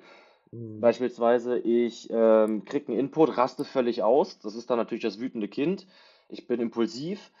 So, und wenn ich aber weiß, ich bin dem bewusst, das ist jetzt der Modus, in dem ich bin, kann ich sagen, okay, pass auf, ich möchte jetzt Mhm. eigentlich am liebsten ausrasten, aber ich mache es jetzt nicht. Und da kann man sich halt hin trainieren. Das machst du halt auch in Abstimmung auch mit dem. Therapeuten dann. Nur so als kleines Mikrobeispiel. Ähm, das ist genau die Arbeit, die du in der Therapie machst. Nur das kannst du natürlich nicht jedem Menschen so beibringen. Das ist genauso wie, kannst nicht, äh, ja, doof gesagt, genauso wie wir keine Steuern oder so in der Schule beigebracht bekommen. Das wäre zwar machbar, aber ne, Mhm. Es gibt ja auch nicht die eine Therapieform, die für jeden funktioniert. Das ist Ja, ja genau ja. der Grund, warum, wenn ich jetzt Ja. äh, Niklas meinen Therapeuten empfehlen würde, könnte das möglicherweise überhaupt nicht funktionieren, weil Mhm. der eben genau für mich funktioniert. Ähm, arbeitet auch mit diesen Modellen tatsächlich. Ähm, in Verbindung eben mit dieser dialektisch-behavioristischen Therapie, dass ich mich in solchen Phasen wieder besser abfangen kann. Ähm, aber möglicherweise funktioniert es für Joel oder für Niklas überhaupt nicht, für mich aber super. Ähm, insofern ist es ja auch gut, dass es da verschiedene Ansätze gibt Mhm. und nicht Ja. den also da ist bei einen. mir, glaube ich, auch diese, diese Therapieform kenne ich, ist, habe ich auch mitgemacht, hat bei mir gar nicht funktioniert und das, das waren bei so vielen Ansätzen, äh, wo ich immer wieder gemerkt habe, okay, diesen, diesen einen Auslöser, den gab es bei mir nicht. Das waren so viele kleine. es ist ja auch immer, ne? Und Mhm. Genau, also das ist, man, manchmal hat man das halt, habe ich schon öfter jetzt auch in der letzten Zeit gehört, dass viele wirklich diesen, einen Auslöser hatten, der ist behandelt worden und dann geht's einem besser. Das ist halt aber, also ich habe leider keinen Therapeuten gefunden, der bisher wirklich äh, was Großes verändert hat in der Hinsicht. Ich, ich habe gelernt, so ein bisschen damit umzugehen. Was mache ich, wenn's, wenn ich in so ein Loch falle? Äh, wie komme ich da vielleicht auch eigenständig wieder raus? Ähm, aber das ist dann auch nur, ja, wenn du schon drin bist, wie geht's dann weiter? Das ist, wie komme ich da gar nicht erst rein, habe ich ganz, ganz, ganz lange für gebraucht. Ähm, und beherrsche es bis heute nicht wirklich. Ja gut, nicht 100 Prozent, aber es geht ja besser. Also so wie ich dich kennengelernt habe, also ähm, machst du ja einen super Eindruck. Ne? Und äh, insofern hast du da einen Weg gefunden, äh, damit klarzukommen? Ne? Man, Das ist für mich jetzt tatsächlich erst seit der Reise so. ja, Also gut, seitdem ich angefangen habe, öffentlich so drüber zu sprechen, das Feedback über die Community bekomme, da bin ich Mhm. immer sehr, sehr dankbar drüber. Also schreibt mir gerne viele Nachrichten. Es ist zwar sehr viel, ich versuche sie auch alle zu beantworten, aber es hilft mir tatsächlich. Mhm. Auch, auch die Reaktion. Ich habe gestern wieder zwei Nachrichten bekommen, wo ich gehört habe, hey, cool, dass du das so öffentlich machst, dass du da so zu stehst. Das hilft mir, das ist eine Inspiration und das tut mir gut.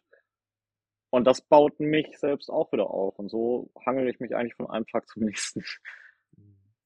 Dieter, ich würde gleich vielleicht gerne nochmal einen kleinen Bogen schlagen. Ähm, ich meine, du hast recht mit dem, was du sagst. Was ich für wichtiger finde, was man wirklich jedem Kind irgendwo beibringen sollte, weil ich meine, es ist ja bewiesen, dass jeder Mensch in seinem Leben einmal durch eine schwere Depression durchgeht. Ähm, was ich wichtig finde, ist, dass man, und ich meine, das machen jetzt auch viele, gerade diese ganzen Coaches und so, die vermitteln sowas ja auch, das sind ja Ansätze aus der- aus der Psychologie, ähm, dass man halt einfach lernt, okay, mir geht's jetzt gerade schlecht, ich kann jetzt vielleicht nicht gerade ganz sagen, wo es herkommt ähm, und bräuchte da vielleicht auch eine therapeutische Unterstützung, aber dass man einen Baukasten hat, sage ich mal, oder Tools, um sich selber auch erstmal aus dem Loch rauszuziehen, um da vielleicht wieder so ein bisschen den Bogen zum Motorradfahren auch zu schlagen. Ähm, für die Leute, die betroffen sind und die auch in Akutphasen sind, äh, es ist wichtig, dass jeder für sich Sachen macht, die einem gut tun. Und ich rede jetzt nicht von sich besaufen gehen mit Freunden oder sowas, sondern Ja. zum Beispiel eine Meditation machen, sich aufs Moped setzen, wenn das Mhm. eben das Ding ist für Mhm. einen, fliegen gehen. Ähm, oder eben auch zum Beispiel als DJ arbeiten, wie Joel es ja vorhin gesagt hat, dass man da für sich Strategien entwickelt. Und das sind auch diese gesunden Anteile, die man dann da äh, haben sollte, ähm, in die man kommen muss, um mit Krisen irgendwo auch erstmal umzugehen, aber vielleicht so ein bisschen eine Durchstrecke auch zu, zu überbrücken. Mhm. Ja, da Mhm. kann ich dir auf jeden Fall zustimmen. Und was ich halt extrem wichtig finde, ist zu lernen, ähm, dass man die Krise nicht erst bemerkt, wenn sie in vollem Gange ist, sondern das wirklich frühzeitig zu bemerken, weil dann kann man es meiner Meinung nach auch besser abfangen. Also ich habe da eine Zeit lang Anspannungskurven ähm, malen müssen, immer den Tag über, was Mhm. ich am Anfang tierisch nervig fand. Also ich, Mhm. ich habe diesen Sinn dahinter nicht verstehen wollen, die ersten Tage. Und irgendwann habe ich aber gemerkt, okay, ich werde da ein bisschen aufmerksamer. Ich merke eher, wenn die Anspannung steigt und kann das dann auch früher wieder abfangen. Mittlerweile male ich da natürlich keine Kurven mehr, aber ich habe mich da eben selbst geschult, das äh, frühzeitig zu bemerken. Ja, Hashtag Achtsamkeit, ne? Äh, äh, Ja, ist jetzt gerade ein Trendwort geworden, aber im Grunde Ja. ist es der Schlüssel des Ganzen. Ja, definitiv. äh. Nur, äh, nicht nur das, sich selbst gegenüber, auch äh, der Gesellschaft gegenüber, anderen gegenüber, ne? Um das mal. Mhm. Ja, ich sag mal, als, äh, wenn du als Betroffener oder aus der Sicht eines Betroffenen das argumentierst, sage ich mal, ähm, ist es auf dich bezogen. Klar, aber Ja, als, klar, an, als klar. Angehöriger ähm, natürlich auch. Sicher, in Bezug auf andere dann, ne? Da ist halt nur der Fokus dann anderer. Ja. Klar, wenn du jetzt ein Kind hast, das betroffen ist, dass du merkst, das Kind zeigt jetzt diese und jene Verhaltensmuster, jetzt müsste man vielleicht mal, was auch immer, je nachdem wie alt jetzt das Kind ist, ein gewisses Spiel mit ihm spielen, was es runterbringt oder irgendwie sonst was machen. Mhm. Ähm, ja, aber ich, äh, ich bin halt so ein Mensch, ähm, ist aber mit Sicherheit auch aus meinen Erfahrungen begründet. Ähm, ich verlasse mich ungern auf andere. Ich bin so, Ja, manche sagen, ich bin so. da die ultimative, ich bin die ultimative Emanze, weil ich immer alles selber schaffen will. Aber Man selber macht sich am besten. ähm, Aber das Ja. hat mir auch oft geholfen, dass man wirklich, ich bin schon immer ein sehr aktiver Mensch gewesen und habe entweder als DJ da gestanden, wo ich dann auch meine Verpflichtung hatte, da wieder rauszukommen, so ein bisschen, um was zu tun. Ähm, ich habe aber auch, ich habe Feuerjonglage gemacht. Das habe ich primär für mich gemacht, einfach, ich muss was tun, ich muss mich da jetzt wieder rauskämpfen und geh mal in einer kleinen Stadt auf den Parkplatz mitten im Ort und pack Feuerjonglagezeug aus. Wirf mal mit so einem Feuerstab ein paar Meter Oh, in die Luft. ey. Die Nachbarn wissen direkt Bescheid. Comfort Und dann kommst du ins Gespräch. Alter, darf man das einfach so? Sowas kann helfen im Ernstfall. Ja, logisch. Aber das ist schon heftig au außerhalb der Komfortzone. Das ist krass. Ja, ja natürlich. Also- Wie gesagt, ich bin aber auch ein Mensch, der kein Problem hat, damit im Mittelpunkt zu stehen oder sowas.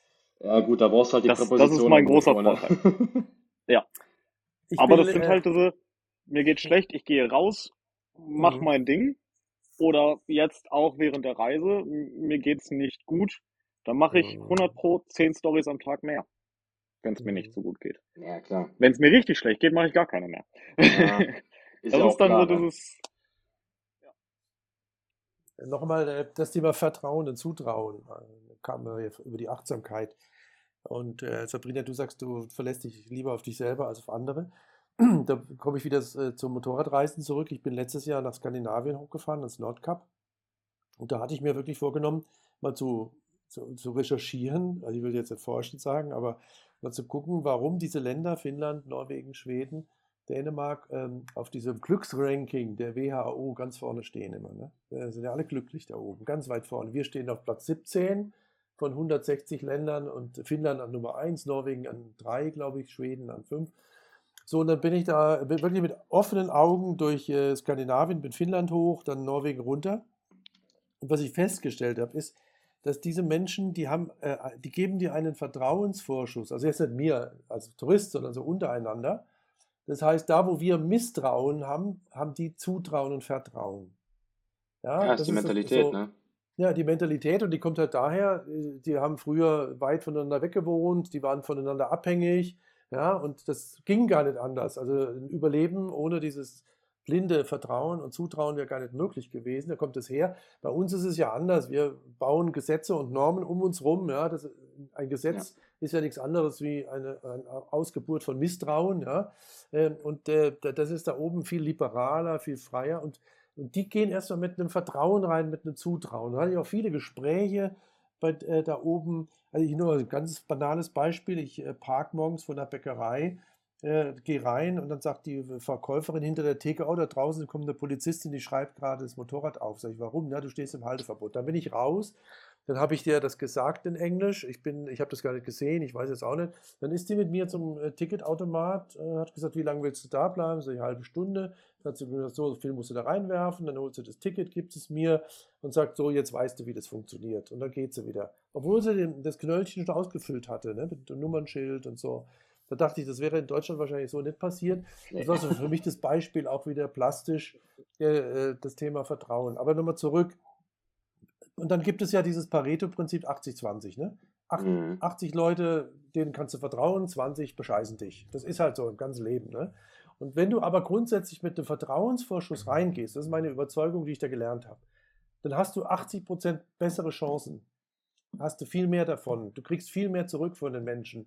Weil wenn du Vertrauen vorschießt und investierst, kriegst du es meistens auch wieder zurück. Äh, wenn du Misstrauen säst, kriegst du Misstrauen zurück. Also insofern glaube ich, wäre das auch ein, so ein wichtiger Punkt, das habe ich eben aus Skandinavien oben gelernt, äh, dass man einfach, äh, da tun wir Deutsche uns auch schwer, klar, Ja. aber dass wir einfach mit einem Vertrauensvorschuss vorgehen. Wohl wissend, dass vielleicht zu 20 Prozent wirst du beschissen, aber gut, ihr wisst es sowieso. Wisst es sowieso.